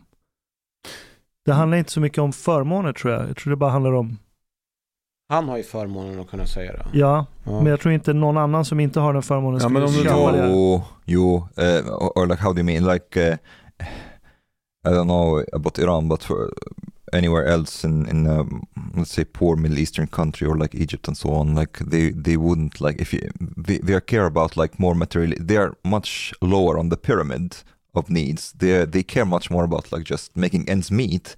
Putting food on the table for the children, they don't have time to think about shell sortering and like lower like No. uh, gas prices. They just want to feed their children, man. So Men they- om du lever i Pakistan och just nu tillhör de 20 miljoner människor som har förlorat sitt hem. Då tror jag att du tycker det arbete som vi som jobbar med att stoppa klimatförändringarna är väldigt bra. Tänk om de tror att de har gjort gudarna arga och så regnar det en massa. Det är det- fine, men då får vi väl eh, skit i vad de tror i sådana fall. Vi måste ju ändå åtgärda problemet för att Ja. få, få förbättring för det. Och grejen är att ta Pakistan, jag säger som Antonio Guterres, FNs generalsekreterare. This day is Pakistan, next day is your country. Och det är fan vad det handlar om. Mallorca. Det här, alltså, titta nu, vi pratar om, ska vi prata om Acapolyxen som kommer om 25, 10, 50 år. Sen här och nu, förra veckan, så är halva Pakistan under vatten. Det är faktiskt sjukt. 20 miljoner människor, dubbla Sveriges befolkning, har förlorat sitt hem. Don't you see what's fucking going on here?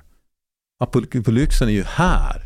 Nu, det är bara det att den inte har drabbat oss svenskar just nu i år.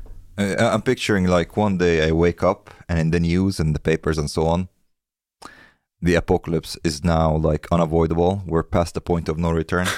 Ni kan släppna av nu. It's too late. You don't need to do shit. But that's like, a you want to eat meat, the- eat meat. Do you want to like ride cars with gas? Nu kan vi festa! But that's, Party! if you see the Swedish election, that's exactly the way I see it. Ja, It's happening here now. På vilket sätt? Men det är, klimatet är inte ens en fråga i valet. Nej, för att trygghetsfrågan har ju trumfat den. För att den, alltså, eh, det är Maslows behovstrappa. Eh, trygghetsfrågan är det mest grundläggande kommer för många Ja, men har, har du bra förslag på trygghet då i valet? Känner du att det är en bra, liksom, bra åtgärder i olika... Nej, det är en väldigt komplex Så det är inte så fråga himla bra. generellt Det, det är inte så himla, det är mer så här, de är dumma i huvudet, vi, vi är bättre. Ja, eh, vi har haft makten i åtta år men helt plötsligt ska vi göra det bättre. Eller ja, men vi hade makten innan och då var det inte bra heller. Det är, det är, bara det är ju generell s- det, Ja, men om man politiken tittar på politiken så, så. Är det ju inte så att det är ljushuvudena som sitter Det, det är ju ingen jag ser där som bara, den där personen har jag förtroende för. Nej. Det här är ett problem. Problemet är att vi och media bara ger politiker skit. De får aldrig höra när de gör någonting bra. Nästan aldrig. Aldrig från någon annan än sin egna liksom, innersta krets. Och knappt det heller för det är massa interna maktkamper. Det där tror jag är livsfarligt. Jag tror det är extremt viktigt att säga till eh, SD om de gör någonting bra. Säg det. Om Vänsterpartiet gör någonting bra, säg det. Man behöver inte hålla med om hela partiet, men alla har någonting som de gör bra. Varför ska vi inte fokusera och säga det? Varför kan vi inte sätta oss ner? Vi har sjukt stora samhällsutmaningar. Allt ifrån trygghet, integration, brottslighet, klimat. Kan vi enas om att vi ser problemen? Det borde man kunna enas om, för det går liksom inte att dölja de här jävla problemen. Bra. Hur kan vi lösa det? Det har vi lite oense om. Jag vill bygga kärnkraft, jag vill göra det där. Men, men då har vi kommit en bra bit på vägen. Och då kan man säga, men det där var ett bra. Det där kan vi enas om. Det Imagine finns ingen sån. if we have a partiledardebatt where every part, party leader has to like Ja, men, state what the other parties ja, have men, done exakt, men varför är det right. så? Mm. Varför det är, är det en bra så? fråga, det skulle vi kunna... Så funkar inte Ja. företagsvärlden. Företagsvärlden funkar det, det, När det gäller hållbarhet och företag så är det en supertrend. Att du, du inte, tidigare, för 20 år sedan, då var det liksom, jag, är, jag pratar inte med mina konkurrenter. Idag finns inte den mentaliteten utan alla företag har kontakt med sina branschkollegor, samarbetar om viktiga frågor med sina branschkollegor, skapar branschstandarder etc. Det är samarbete. Varenda företag i varenda företagsledning i alla globala företag har ett ord de agerar efter nu. Det är samarbete. Men politikerna, de har gjort precis tvärtom. Vi har mycket mindre samarbeten mellan parti och blockgränser idag än vad vi har haft någonsin tidigare. Borde, Fast- man, borde man sköta Sverige som ett företag? Nej men var det inte så, men, men vänta nu Ingmar, jag komma med, för, hur var det med de här sju klöverpartierna som bildade det här november... Österjöken och... Ja, det, det? decemberpartiet. Det, som var ju en jävla fucking vi, vi är samarbete. enade om att vi är enade om att vi gillar... Jo men det var då, Kom, vi gillar inte någon annan, det kan vi enas om. Men det fanns ju liksom inget så här, vi vill lösa Sveriges utmaningar. I think I think there has been like a political stag- stagnation, cultural stagnation. och det är I inte think bara Sverige, det här är liksom everywhere. I think we need Trump back to breathe some life again to this whole thing. Han vill ju styra USA som ett företag. Jo. Ni är rätt lika faktiskt, Ingmar. Ja, jag vet inte. Säg något positivt om, positivt om Trump. Utan Trump skulle vi inte eh, ha alls samma medvetande om klimatfrågan. Hej podej, min vän. Lisna po mejnu. Du emiket fin manisza. Du har betalat bilet på klubbzista måltid. En mycket fin radioprogram i Sverige. Tak vare dig så är det möjligt för grabbarna att shoppa kaffe latte ute på torget. Betalar kningar. Shoppa blodpudding till familjen. Oka tunnelbana. Eller dricka en kall Norrlands guld på uteservering, ibland. Dit bidrak gör grabbarna mycket glada. Dit stot jorgista måltid möjlig, helt enkelt. Tak, min vän.